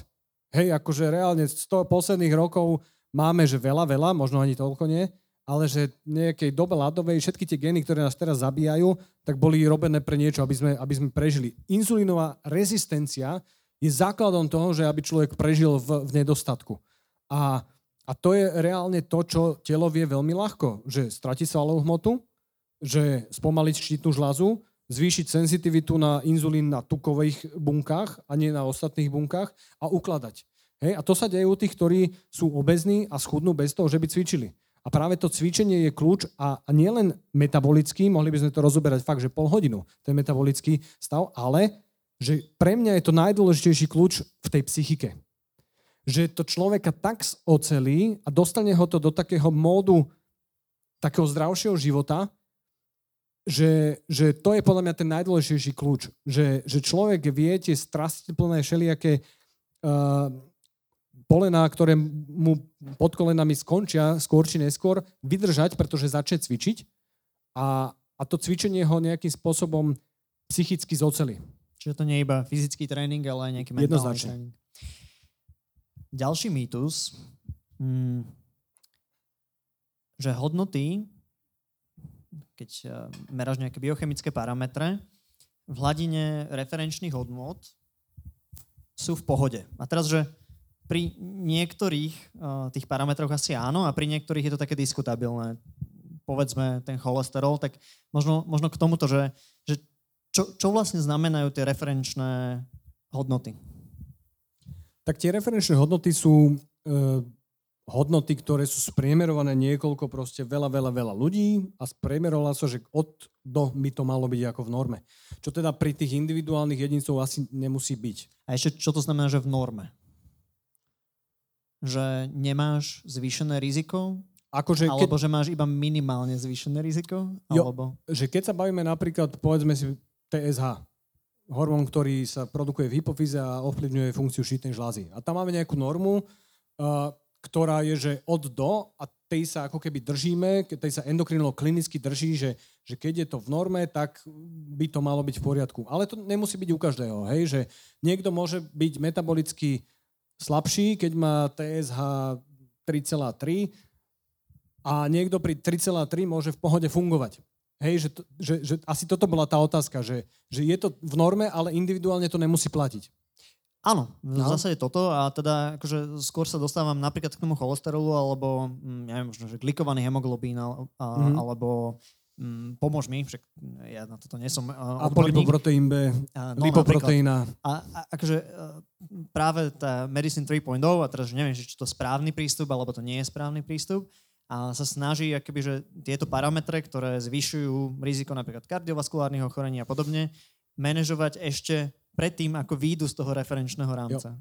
A pri týchto lipoproteínoch je to extrémne dôležité a teraz bude možno, že veľmi technický a možno ľudia to nepochopia celé, ale vysvetlím to kľúč k tomu, že my štandardne meráme cholesterol celkový, to asi všetci poznáte. Teraz máme potom LDL a HDL cholesterol. OK. HDL cholesterol sme si už povedali, že asi není, že, že je dobrý, ale asi o ňom veľa nevieme, ale že tam sa môže aj meniť funkcia toho HDL cholesterolu na viac aterogénu. OK, nechajme HDL tak. Máme LDL cholesterol, ktorý stále rátame medzi riziko srdcovcievne. A teda to srdcovcievne riziko sa štandardne hovorí, že nad 3 mmol na liter, keď je vyššie ako 3 mmol na liter ten LDL cholesterol, tak už človek je v nejakom srdcovcievnom riziku, ale to sa odpočítava aj z toho, či fajčí a teda a teda. No a teraz, sú ľudia, my, my budeme merávať na poliklinike aj apolipoproteín B, ktorý je ináč Peter Atia meráva, a teda ja v tej lipidológii, keď, keď som ju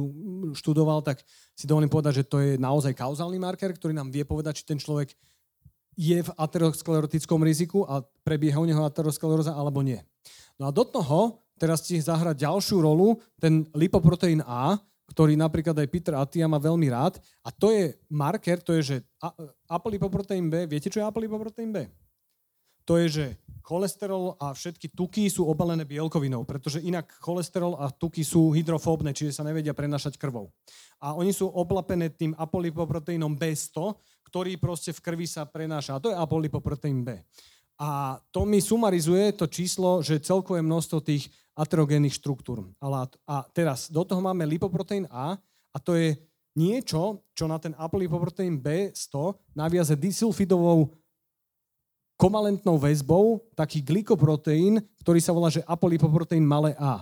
V jednoduchosti to znamená to, že sa stane ten lipoproteín oveľa viac aterogénny, oveľa viac protrombogénny a oveľa viac prozápalový.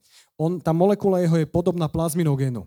A teraz sa zistuje v tých analýzach, v poslednú dobu ešte to nemáme ako keby uzavreté, že ľudia, ktorí majú LDL cholesterol nad 1,4, a majú že extrémne vysoké hladiny lipoproteínu A, sú v vysokom kardiovaskulárnom riziku. Čiže, čo to znamená, hej, v jednoduchosti? Že ja sa môžem tešiť, že lipoproteín, že, že mám LDL cholesterol 2,7, ale v skutočnosti môže u mňa prebiehať kardiovaskulárne riziko. A môže u mňa prebiehať ateroskleróza. Čiže to má robiť tam Medicine 3O, že má zistiť takéto kauzálne alebo aj korelačné markery, ktoré u toho človeka dáme spraviť a podľa toho hodnotím ten celý jeho stav a tú ďalšiu terapiu alebo diagnostiku. Čiže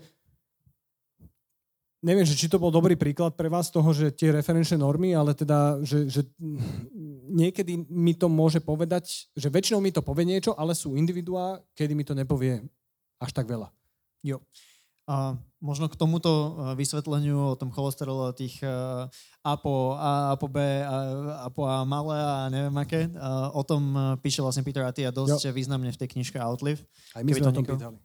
Prosím? Aj my sme o tom písali. No, výborne. Ešte pred Atiom. um, dobre, ďalší uh, mýtus. A teraz, aby som to nejak naformuloval, tak uh, aby to dávalo zmysel, že medicína nie je iba to, čo prepláca zdravotná poisťovňa. A teraz smerujem k tomu, že napríklad ambulantný lekár alebo aj lekár v nemocnici štandardne robí nejaké úkony, za ktoré je platený poisťovňou a teraz, že nejak sú nastavené tie katalógy tých ambulantných výkonov, je nejako nastavené DRG, a, ktorý teda bude možno ako platový mechanizmus za chvíľu serióznejšie v nemocniciach. No a teraz, že sú veci, ktoré dnes robia ambulantní lekári, ktoré nemajú priamo zaplatené, ale teda pacient z toho má benefit, ale musia to nejako vykryť akože, ďalšími svojimi príjmami. A teraz sú nejaké veci, ktoré ten systém zdravotný pre toho pacienta nespraví. A typu zlomíš si nohu, ideš do nemocnice, spravia ti rengen, dajú ti sádru a nepýtajú sa ťa, že či chceš odľahčenú sádru alebo chceš nejakú že 3D vytlačenú sádru, aj keď možno by tam bol nejaký že minimálny lepší rozdiel možno v kvalite tvojho života, že sa môžeš sprchovať a podobne. Ale že nezaplatí to poisťovňa, ale možno ani ten lekár ti to neponúkne, lebo akože, že procesne je to náročné, že teraz, že nemáme my tu takú tú dlahu, ktorú by sme ti mohli dať, alebo a, a toto mám taký, že pocit, a kľudne mi to vyvrať, že niekedy sa lekári rozhodujú podľa toho, čo samozrejme, že je, je dostupné, Uh, ale aj podľa toho, že čo je hradené zdravotnou poistením, aj keby si pacient mohol doplatiť, ale časom to nepovieme, že je tu možno niečo, že inkrementálne lepšie v rámci tvojho akože, kľudne aj, že komfortu, ale že štandardne to neponúkneme. Neviem, ako máš ty v tomto skúsenosť a že či teda medicína je len to, čo prepláca zdravotná poisťovňa, alebo nie, alebo je to ešte niečo viac? Ja si myslím, že to je tá nejaká hradená zdravotná starostlivosť z tých poplatkoch, ktoré všetci dávame do tohto štátu. A určite tá medicína je niečo viac a ja si myslím, tak ako ty hovoríš, že uh, ten systém, možno to je, není to chyba lekárov, je to možno chyba systému a, a niekedy je určite cesta dať tú možnosť tomu pacientovi, lebo nie, ja si myslím, že veľakrát by si vedel, vedel priplatiť, ne, nehovorím, že každý, hej, že sú ľudia, vieme, že možno drvá väčšina, hej, že, že ten medián si nechce priplatiť, ale sú ľudia, ktorí by si chceli a, a tá možnosť, ale do tohto nie som až taký expert, akože hej, že, že poisťovne... To skôr a... taký, že, že tvoj pohľad na to. Mm-hmm, ja si myslím, že určite, že tak ako hovoríš, že niekedy sa to neponúka a mohlo by sa. Jo. A tam možno nás sa dá to aj na nejaký shared decision making, kde nie je to možno ešte úplnou kultúrou na Slovensku, že stále ešte možno máme taký viac e, patriarchálny uh, prístup k tomu pacientovi, aj keď ja verím, že sa tak čiastočne mení, ale teda, že je to oveľa náročné samozrejme mať ten shared decision making, že, že mať naštudované tie rôzne metódy, mať ich pripravené, ponúknuť ich pacientovi a vedieť odargumentovať jednotlivé, aby teda ten pacient sa nakoniec rozhodol správne, alebo teda, že čo najlepšie. No ja, ja ti poviem k tomu, že ja som si, že aj preto som chcel založiť polikliniku, aby to fungovalo presne tak, ako by som ja chcel mať zdravotnú starostlivosť. Hej? Že veľmi často sa mi stáva uh, u lekárov, s ktorými, že buď sú lekári mojich uh, pacientov, klientov, že chceme niečo dať dovyšetriť a ten lekár sa teda ohradí, že, že to nie je hradené poisťovňou a že on bude ten, čo vyberá, čo sa bude vyšetrovať a bodka. A stáva sa to niekedy, a uh, neviem, že čo tam hrá presne rolu, uh, mimo možno nejakého ega, uh, ale teda, že niekedy ten pacient povie, že chceli by sme si dať vyšetriť toto, toto a že v kľude mu to preplatíme, zaplatíme a teda lekár povie, že, že nie, že vyšetruje sa to, čo, čo sa stanoví. Takže niekedy aj toto je problém, že to je zase nie, že systémový problém a, a ja preto by som chcel, aby to tak nefungovalo a hovorím, že keďže nechcem byť v politike a byť minister zdravotníctva, alebo nechcem byť ani šéf poisťovne, tak e, začnem od seba takýmto spôsobom. No, každopádne edukátor a, a že a, lektor si už aj dnes, tak e, posledný mýtus, ktorý tu máme, sa týka e, štúdia, štúdia medicíny. A, a to je niečo, čo tak v poslednej dobe nad tým eh, akože, že veľa rozmýšľam. Um, a teda a ten mýtus je, že ťažké štúdium medicíny neznamená dobré štúdium medicíny. A na Slovensku sa často píšeme tým, že máme kvalitnú teoretickú uh, výučbu a teda tá uh, klinika možno trošku zaostáva. Na čo je nám však kvalitná teoretická výučba, keď na konci asi tohto celého 6-ročného procesu chceme mať že dobrého klinika, teda po väčšine, z poväčšiny tých, e, tých medikov. No a neznamená to tým pádom, že, že nemáme ani kvalitnú teóriu, keď vlastne tá teória nepripravuje na tú prax, alebo ako to je? Ja ti môžem povedať, že toto z mojej empírie, ktorú som zažil na škole, že mne sa vždy páčili prednášky a, a pedagógovia, ktorí ma vedeli zaujať a niečím, čo bolo iné ako taká štandardná výučba. A ja keď som písal knihu, tak ja som sa rozhodol, že OK, že nebudem písať knihu, že bielkoviny sú zložené z 20 aminokyselín, z toho máme 9 esenciálnych aminokyselín, tie aminokyseliny sú, hej, že takých kníh je akože strašne veľa a podľa mňa ľudí to nezaujíma. A ja som napríklad, že v každej kapitole, prvých 20 kapitol som, že vždy mal nejaký hormón tam a ja som si ich kreslil, tie hormóny, sám. Čiže napríklad grelín, čo je hormón hladu, bol taký, že Pozna, poznáte gremlinov? Tak bolo také, že také rožky mal a mal vpredu pizzu. A, a mne potom písali medici, že oni sa učili na patfizu z tej knihy mojej, že lebo si zapamätali proste hormóny takýmto spôsobom, že grelin to je ten s drožkami, čo má pizzu pred sebou, aha, to je hormón, ktorý rieši, že som hladný. Hej, že inzulín bol taký, taká spotená gula a nosil takto dva košíky, hej, cukru. A, a proste podľa mňa dá sa vždy robiť tá výučba iným spôsobom. Ja teda si myslím, že aj sa snažím vysvetľovať tie veci iným spôsobom príkladovo. Je, že ja som každú kapitolu písal, že z, ne, z nejakého z nejakého príbehu sa išlo do témy a, a to je podľa mňa, to je, mne toto vyhovuje. Ja som mal strašne rád prednášajúcich, ktorí prednášali výpravne. A nemal som nikdy rád, nech bol akokoľvek, že skvelé teoreticky pripravený ten prednášajúci, že išiel podľa silab. A to mi nikdy nič nedalo. Ale možno to niekomu dá, hej, že každý má iný spôsob uh, študovania, ale ja teda si pamätám, že keď aj napríklad spomínaného profesora Hulina, že keď som ho počúval tie príbehy, že boli ste u neho na skúške niekto? On už asi väčšine už ne, ne, neskúšal. Asi ne, no. A tak ja, ja si pamätám, že ja som tam sedel dve hodiny a z toho hodinu 55 rozprával on. Hej. A, a bolo to, že vyťahol som si esenciálnu hypertenziu, tak som, že chvála Bohu, dostanem sa aspoň ku vyžive trošku, ale on sa spýtal, že váš detko má tlak 220 na 180. Čo spravíte? A ja som chcel začať, že máme takéto, takéto tlaky, ktoré sú takto, on, že čo spravíte? Tak ja, že... A predtým sa ma opýtal, že či mám, na akú známku mám skúšať. A ja, že ja na to nie som kvalifikovaný, ja som, že to vy máte vedieť. A on si že trval na tom, tak ja, že na C. A potom, že on, že aký tlak, že čo spravím s tým detkom mojim.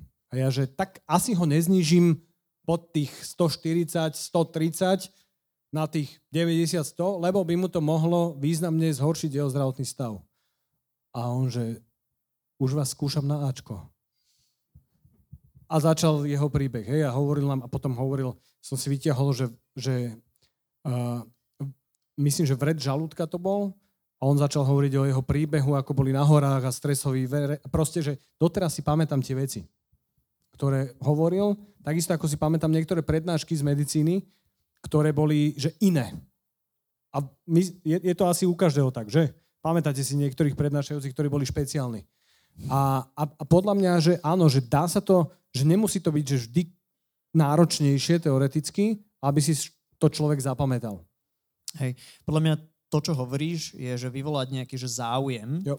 A teraz taká, akože moja úvaha je, že či pri tom kvante tých faktov a toho, čo sa treba naučiť, sa dá ešte akože, že máš nejakú mentálnu kapacitu na nejaký záujem a, a, a nejaké že nadšenie pre nejaké pochopenie, prípadne robenie nejakej že, švočky alebo, alebo niečoho. Lebo ja mám taký pocit, že, že tak zahlcáme tých medikov toľkatými vecami, že proste nie je tam potom ten priestor na to nadšenie. Samozrejme, je 10, 20, 30% medikov, ktorí majú kapacitu ešte aj na dva ďalšie joby a, a neviem čo, že títo že zvládnu v pohode. No ale akože takí tí, že, že bežní ľudia. Jo. A, tak, to som bol určite aj ja. A, a ja tiež. A ja si myslím, že kopec vecí by som ti nevedel povedať z tej medicíny, ani ako keby, že veľa vecí ma nezaujímalo. A, ale ja som, že to, čo ma zaujímalo, som vedel, že detálne, že som bažil potom, ale niektoré veci, akože moja že najviac vybojovaná skúška, z ktorej som mal aj najviac uh, radosti, bola epidemiológia, keď som dostal Ečko a 20 minút som takto bol na hrane toho lana a som išiel, že doľava doprava u nemenovanej skúšajúcej a nakoniec som to spravil a, a doteraz si z toho nič nepamätám. Hej, že čo, čo si pamätáte z mikrobov? Vlastne z mik- takto, že z mikrobov si pamätám jednu vec a to bolo preto, že to bolo, že, že uh, neviem, či ste sa učili z Votavu, knižky, ale vo Votavovi ty si sa učil z Votavu, že? Uh, vôbec neviem, jak sa volala tá knižka, ale viem, že som uh, bol u profesora Krčmeryho a vyťahol som si prvú otázku Vibrio cholere. OK. A tam bola, že bol tam príbeh v tej knižke, že, že Neisseria meningitis a bol tam príbeh, že medika, ktorý sa celý čas učí, ponocuje, uh, je imunosuprimovaný a potom spraví skúšku, ide na diskotéku, hej, akože pomenoval ti tam všetky tie rizikové faktory, aj že, že komunitné šírenie a teda, a že potom, že a o týždeň je mŕtvý na stole. A proste zapamätal som si ten príbeh doteraz. A vedel by som o tom, o tej baktérii niečo povedať. Dobre, takže ťažké štúdium medicíny nemusí byť nutne mm. dobré štúdium medicíny. A ja som to takto možno ešte navnímal veľmi dobre na Erasme v Nemecku, keď som bol v Achene. Tak tam som mal klasické akože semestrálne skúšky, ako všetci ostatní študenti eh, miestni a mal som to po nemecky, tak som bol úplne z toho akože vyoraný, lebo som vôbec tak dobre nemecky nevedel vtedy ešte. Dneska už zase neviem. Ale uh, som tak akože pozeral na tie testy, pozeral som na to, čo som sa mal naučiť a som bol, že, že, že, že to iba toto? A oni boli, že no, ale potom sme mali akože brutálne veľa nejaké, že simulačnej výučby, veľa kontaktných akože dní s pacientmi a tak ďalej a zrazu ja som mal, že, že priestor na to uvažovať nad tým, že, aha, že čo by som sa ešte mohol, a tu sa prídem pozrieť, tam sa prídem pozrieť. A zrazu som na to mal, že priestor a bolo to veľa podľa mňa, že, že formatívnejšie obdobie, ako to iba, že sedíš na tými 200 otázkami a, a niečo sa učíš. A podľa mňa to je tiež otázka toho, že uh, zmeny generácií, vieš, že keď tam prídu mladí ľudia, ktorí budú takto rozmýšľať nad tou výužbou, tak, tak uh, si myslím, že sa to skvalitní tiež, že akože nehádzal by som Flintu dožitá, že naozaj si myslím, že tá výmena generácií už teraz tam na niektorých pozíciách je a, a myslím si, že to ide dobrým smerom. A vôbec by som nehádzal Flintu dožitá práve naopak, že ešte viac podľa mňa tieto dobré zmeny treba podporovať, typu teraz e, nejaká zmena v príjmacích pohovoroch, a takisto možno založenie ústavu vzdelávania v medicíne a tak ďalej, že to sú... A ústavu veci. výživy a ústavu výživy. To by bolo akože, to som ja kritizoval hneď v prvej knižke, ja som to kritizoval hneď na začiatku, že toľko málo sa učíme o tej výžive, pritom akože tam stačí dať základné odporúčania, alebo aspoň vedieť povedať, že choďte za nutričným terapeutom alebo choďte za špecialistom na výživu alebo nájdete si trénera. Vieš, že, že keby nám to trošku viac tlkali do hlavy, takéto veci, že nemusíš vedieť, tie, aké sú nasýtené masné kyseliny, ale že reálne vedieť, že niečo také môže byť zlé, dobré a poslať to ďalej. Ďakujem ti veľmi pekne za tento rozhovor. Ďakujem aj ja za pozvanie.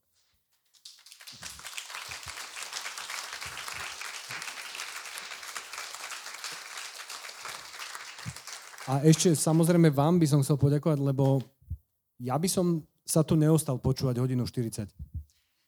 No ešte ťa tu zdržím, lebo ešte tu máme zo pár otázok v slajde a ešte máte energiu, že kto chce, odíte spokojne, a kto chce pivo, dajte si pivo a prejdeme na nejaké ešte takéto že náhodné otázky, ktoré tu sú že na rôzne témy. A začnem druhou, lebo ma veľmi pobavila, že či je e, nemocnica Rásochy mýtus. Výborná otázka. Dal by som jej like. Um, záleží asi od našej budúcej ministerky. Zodpovedaná otázka? Hej, uh, niekto sa tam pýta, že, že zodpovedaná. No. Uh, však nikto nevie. Um, rásochy podľa mňa nie sú nemocnice, rásochy sú miesto. A keď Archeologické. Raz nejaká, keď raz bude nejaká nemocnica, tak uh, to bude super. No. Um, Aký je tvoj názor o keto diete? Že je to klinická dieta, ktorá by sa mala využať, využívať na klinické prístupy v dietológii a myslím si, že z hľadiska redukcie hmotnosti funguje takým istým spôsobom ako každá iná dieta, že sa zníži množstvo prijatých kalórií z iných zdrojov a že je u väčšiny ľudí dlhodobo neudržateľná. A práve to sa v diete alebo vo výžive snažíme. Hej? Že, akože ja si naozaj neviem predstaviť, že by som 40 rokov chodil na grilovačky a povedal, že nie, ja iba ten hamburger a zelenú zeleninu. Rajčinu mi tam nedávajte. Ako sa viem dostať k tebe do týmu, keby som chcel pre teba pracovať a čo sú podmienky? Teraz neviem, že na ktorý konkrétny projekt to je, že či na polikliniku alebo na centrum výživy, ale každopádne ja naozaj budem veľmi rád, keď podobne zmýšľajúci ľudia, kdokoľvek bude na to ready, pripravený a chcieť, tak ja sa s ním rád porozprávam. A tá poliklinika napokon nebereme, že budeme otvorení 3 roky a zatvoríme, dúfam.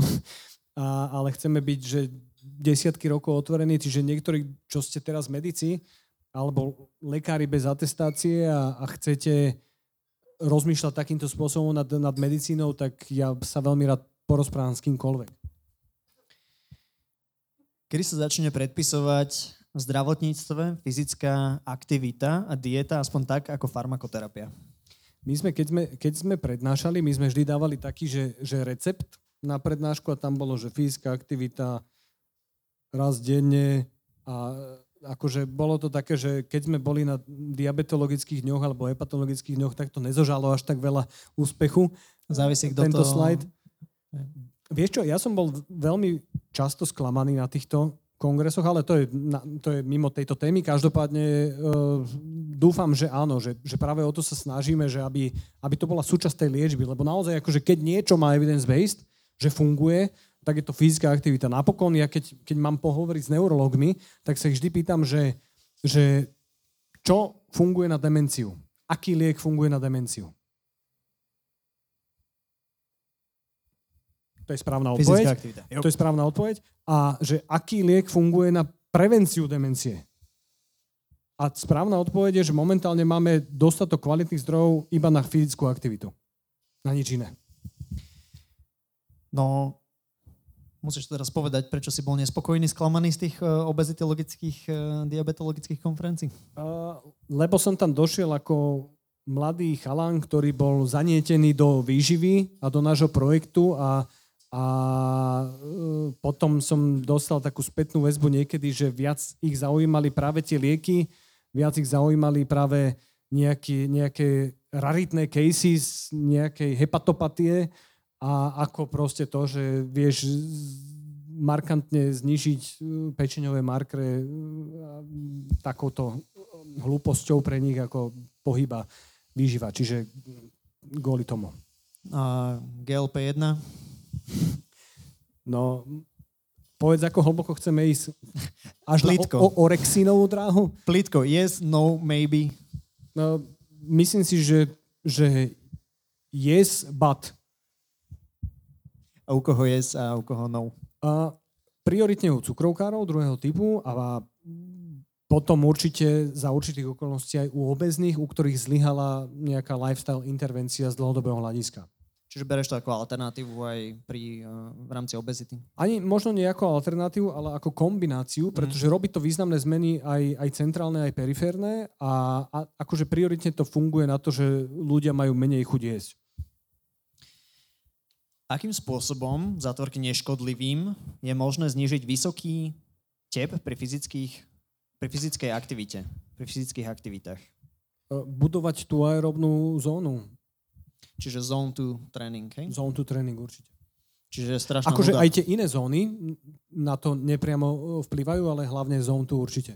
Hej, čiže to je tak, že okolo 130 e, tepov, nie? Ako to je podľa mňa tak, že, že behať tak, že sa zadýcham, viem sa rozprávať s niekým, ale moc sa nechcem. Názor na fasting? Že je to jeden z e, princípov, ktoré majú evidence-based na redukciu hmotnosti. A a fungujú takým istým spôsobom ako všetky ostatné, že keď nejem nejakú hodinu, ktorú som predtým jedol, tak zjem menej kalórií. A na čo si treba dať pozor je na tie dlhšie postné obdobia, kedy môže prichádzať ku vážnej redukcii svalovej hmoty a to je niečo, čo by som nechcel strácať zbytočne kvôli chudnutiu. Je BMI jeden z mýtov, ktorý veria lekárky a lekári?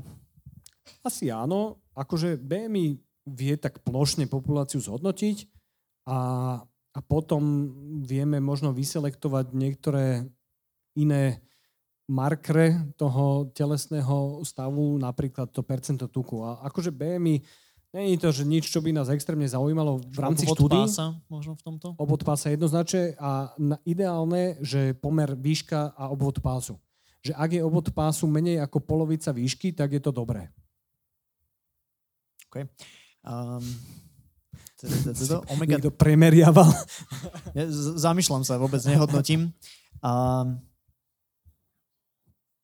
doplnky výživy nie sú kontrolované tak ako lieky. Po registrácii sú iba sledované ako potraviny, čiže nie je tam zaručené množstvo látky, ktoré uvádzajú. Statement. Súhlas.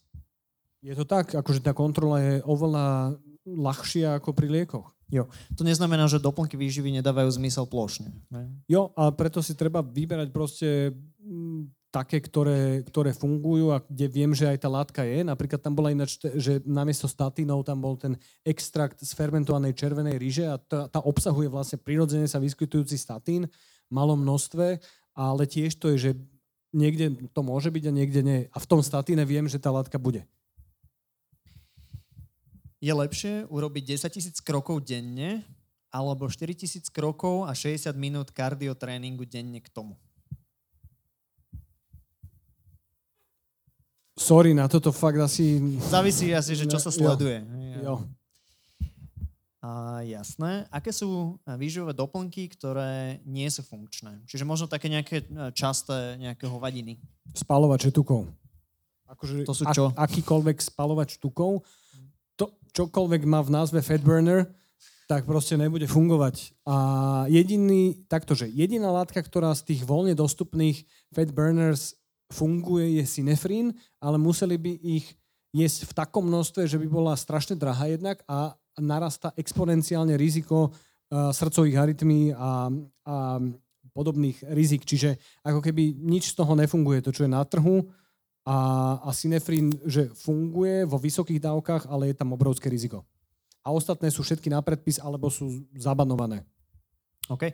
Posledná otázka, ktorá je v slajde a veľmi pekne to asi uzatvorí túto našu tému, je, že kedy bude medicína 3.0 v praxi? No, u nás v januári 2024. A ja dám možno takú, že širšiu, šir, širšiu odpoveď, že teraz budem strieľať trošku z hlavy, ale že, že priemer Európskej únie v tom, že koľko dávajú rôzne krajiny na preventívnu medicínu, respektíve na prevenciu, je nejaké, že 0,24% HDP. A čo myslíte, že koľko je to na Slovensku? Myslím, že 0,08, že? Myslím, že 0,07. Čiže to je, ja neviem, 3-4 krát e, menej, ako je že priemer Európskej únie. A že podľa mňa, keď toto chceme mať akože naozaj, že nás trápi to, aby ľudia predchádzali ochoreniam, tak minimálne, že tento balík peňazí sa musí významne, významne zvýšiť. A vtedy možno celoplošne sa môžeme začať baviť o Medicine 3.0. A že, že Medicine 3.0 môže každý z nás si niekde že vyhľadať a pravdepodobne môže akože jesť tie správne veci ale tak doplň ma, že čo si ty o tom myslíš, takto, že okrem teda uh, polikliniky, ktorú chystáte. Jasné, jasné. To, uh, takto, že je to až dlhodobo je to problém, že dlhodobo míňame na prevenciu oveľa menej ako iné krajiny z Európskej únie. Myslím, že to bolo v porovnaní s Európskou úniou, s krajinami. Vieme, že chodíme oveľa menej na prevencie, že preventívne prehľadky máme, že aspoň raz za dva roky, chodíme raz za 5 rokov. V niektorých krajinách je preventívna prehľadka raz za rok, a je povinná, inak sa zvyšuje poistné. Tí ľudia chodia na preventívne prehliadky a vidíme, že u nás chodia ako špecialistom 5 až 10 krát viac na rôzne návštevy ako v niektorých iných európskych krajinách. Že u nás sa chodí, myslím, že 11 krát priemerne ku nejakému špecialistovi a e, v zahraničí sa chodí, že raz až dvakrát. Čiže čo nám to hovorí? Hovorí nám to jednoznačne o tom, že tie krajiny, ktoré sú trošku inde v zdravotníctve, investovali už dávno dozadu e, peniaze do prevencie, tú preventívnu, e, ten mechanizmus tej preventívnej medicíny majú lepšie podchytený a tým pádom tí ľudia musia, môžu chodiť a musia chodiť menej ku špecialistom. Odbremenuje to potom špecialistov, ktorí sa môžu venovať naozaj tým prípadom, ktorým by sa mali a zároveň to šetrí obrovské peniaze pre zdravotníctvo. Jo. A konec koncov vlastne to nie je iba o zdravotníctve, ale je to um, nejaké, že cross sektorálnej spolupráci aj možno s uh, pôdohospodárstvom, školstvom a tak ďalej. No dobre, uh, nemáte už v slade ďalšie otázky. Veľmi sa teším, že sme ich všetky prešli. Čiže pravdepodobne, keď vás niečo zaujímalo, tak to dneska bolo zodpovedané. Ešte raz ďakujem veľmi pekne Borisovi Bajerovi. Podľa mňa ja si zaslúži jeden potlesk.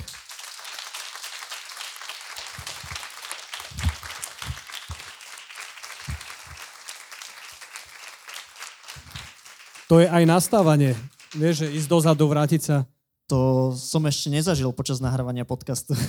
niekto tlieskal. Lebo tam nikto nebol. Ale možno by niekto tlieskal, neviem.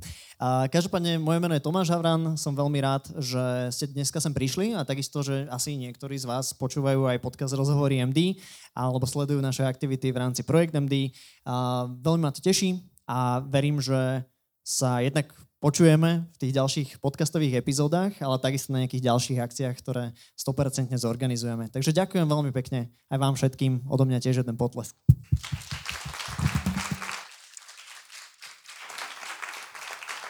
Ak máte chvíľku, čas ešte, máte chuť zostať, možno ešte nájde nejaké malé pivko, neviem, Boris, či sa tu ešte nejakých 10 minút ohreješ, tak si ho možno odchyte a môžeme sa porozprávať ešte tak neformálne. Ďakujem. Príjemný večer.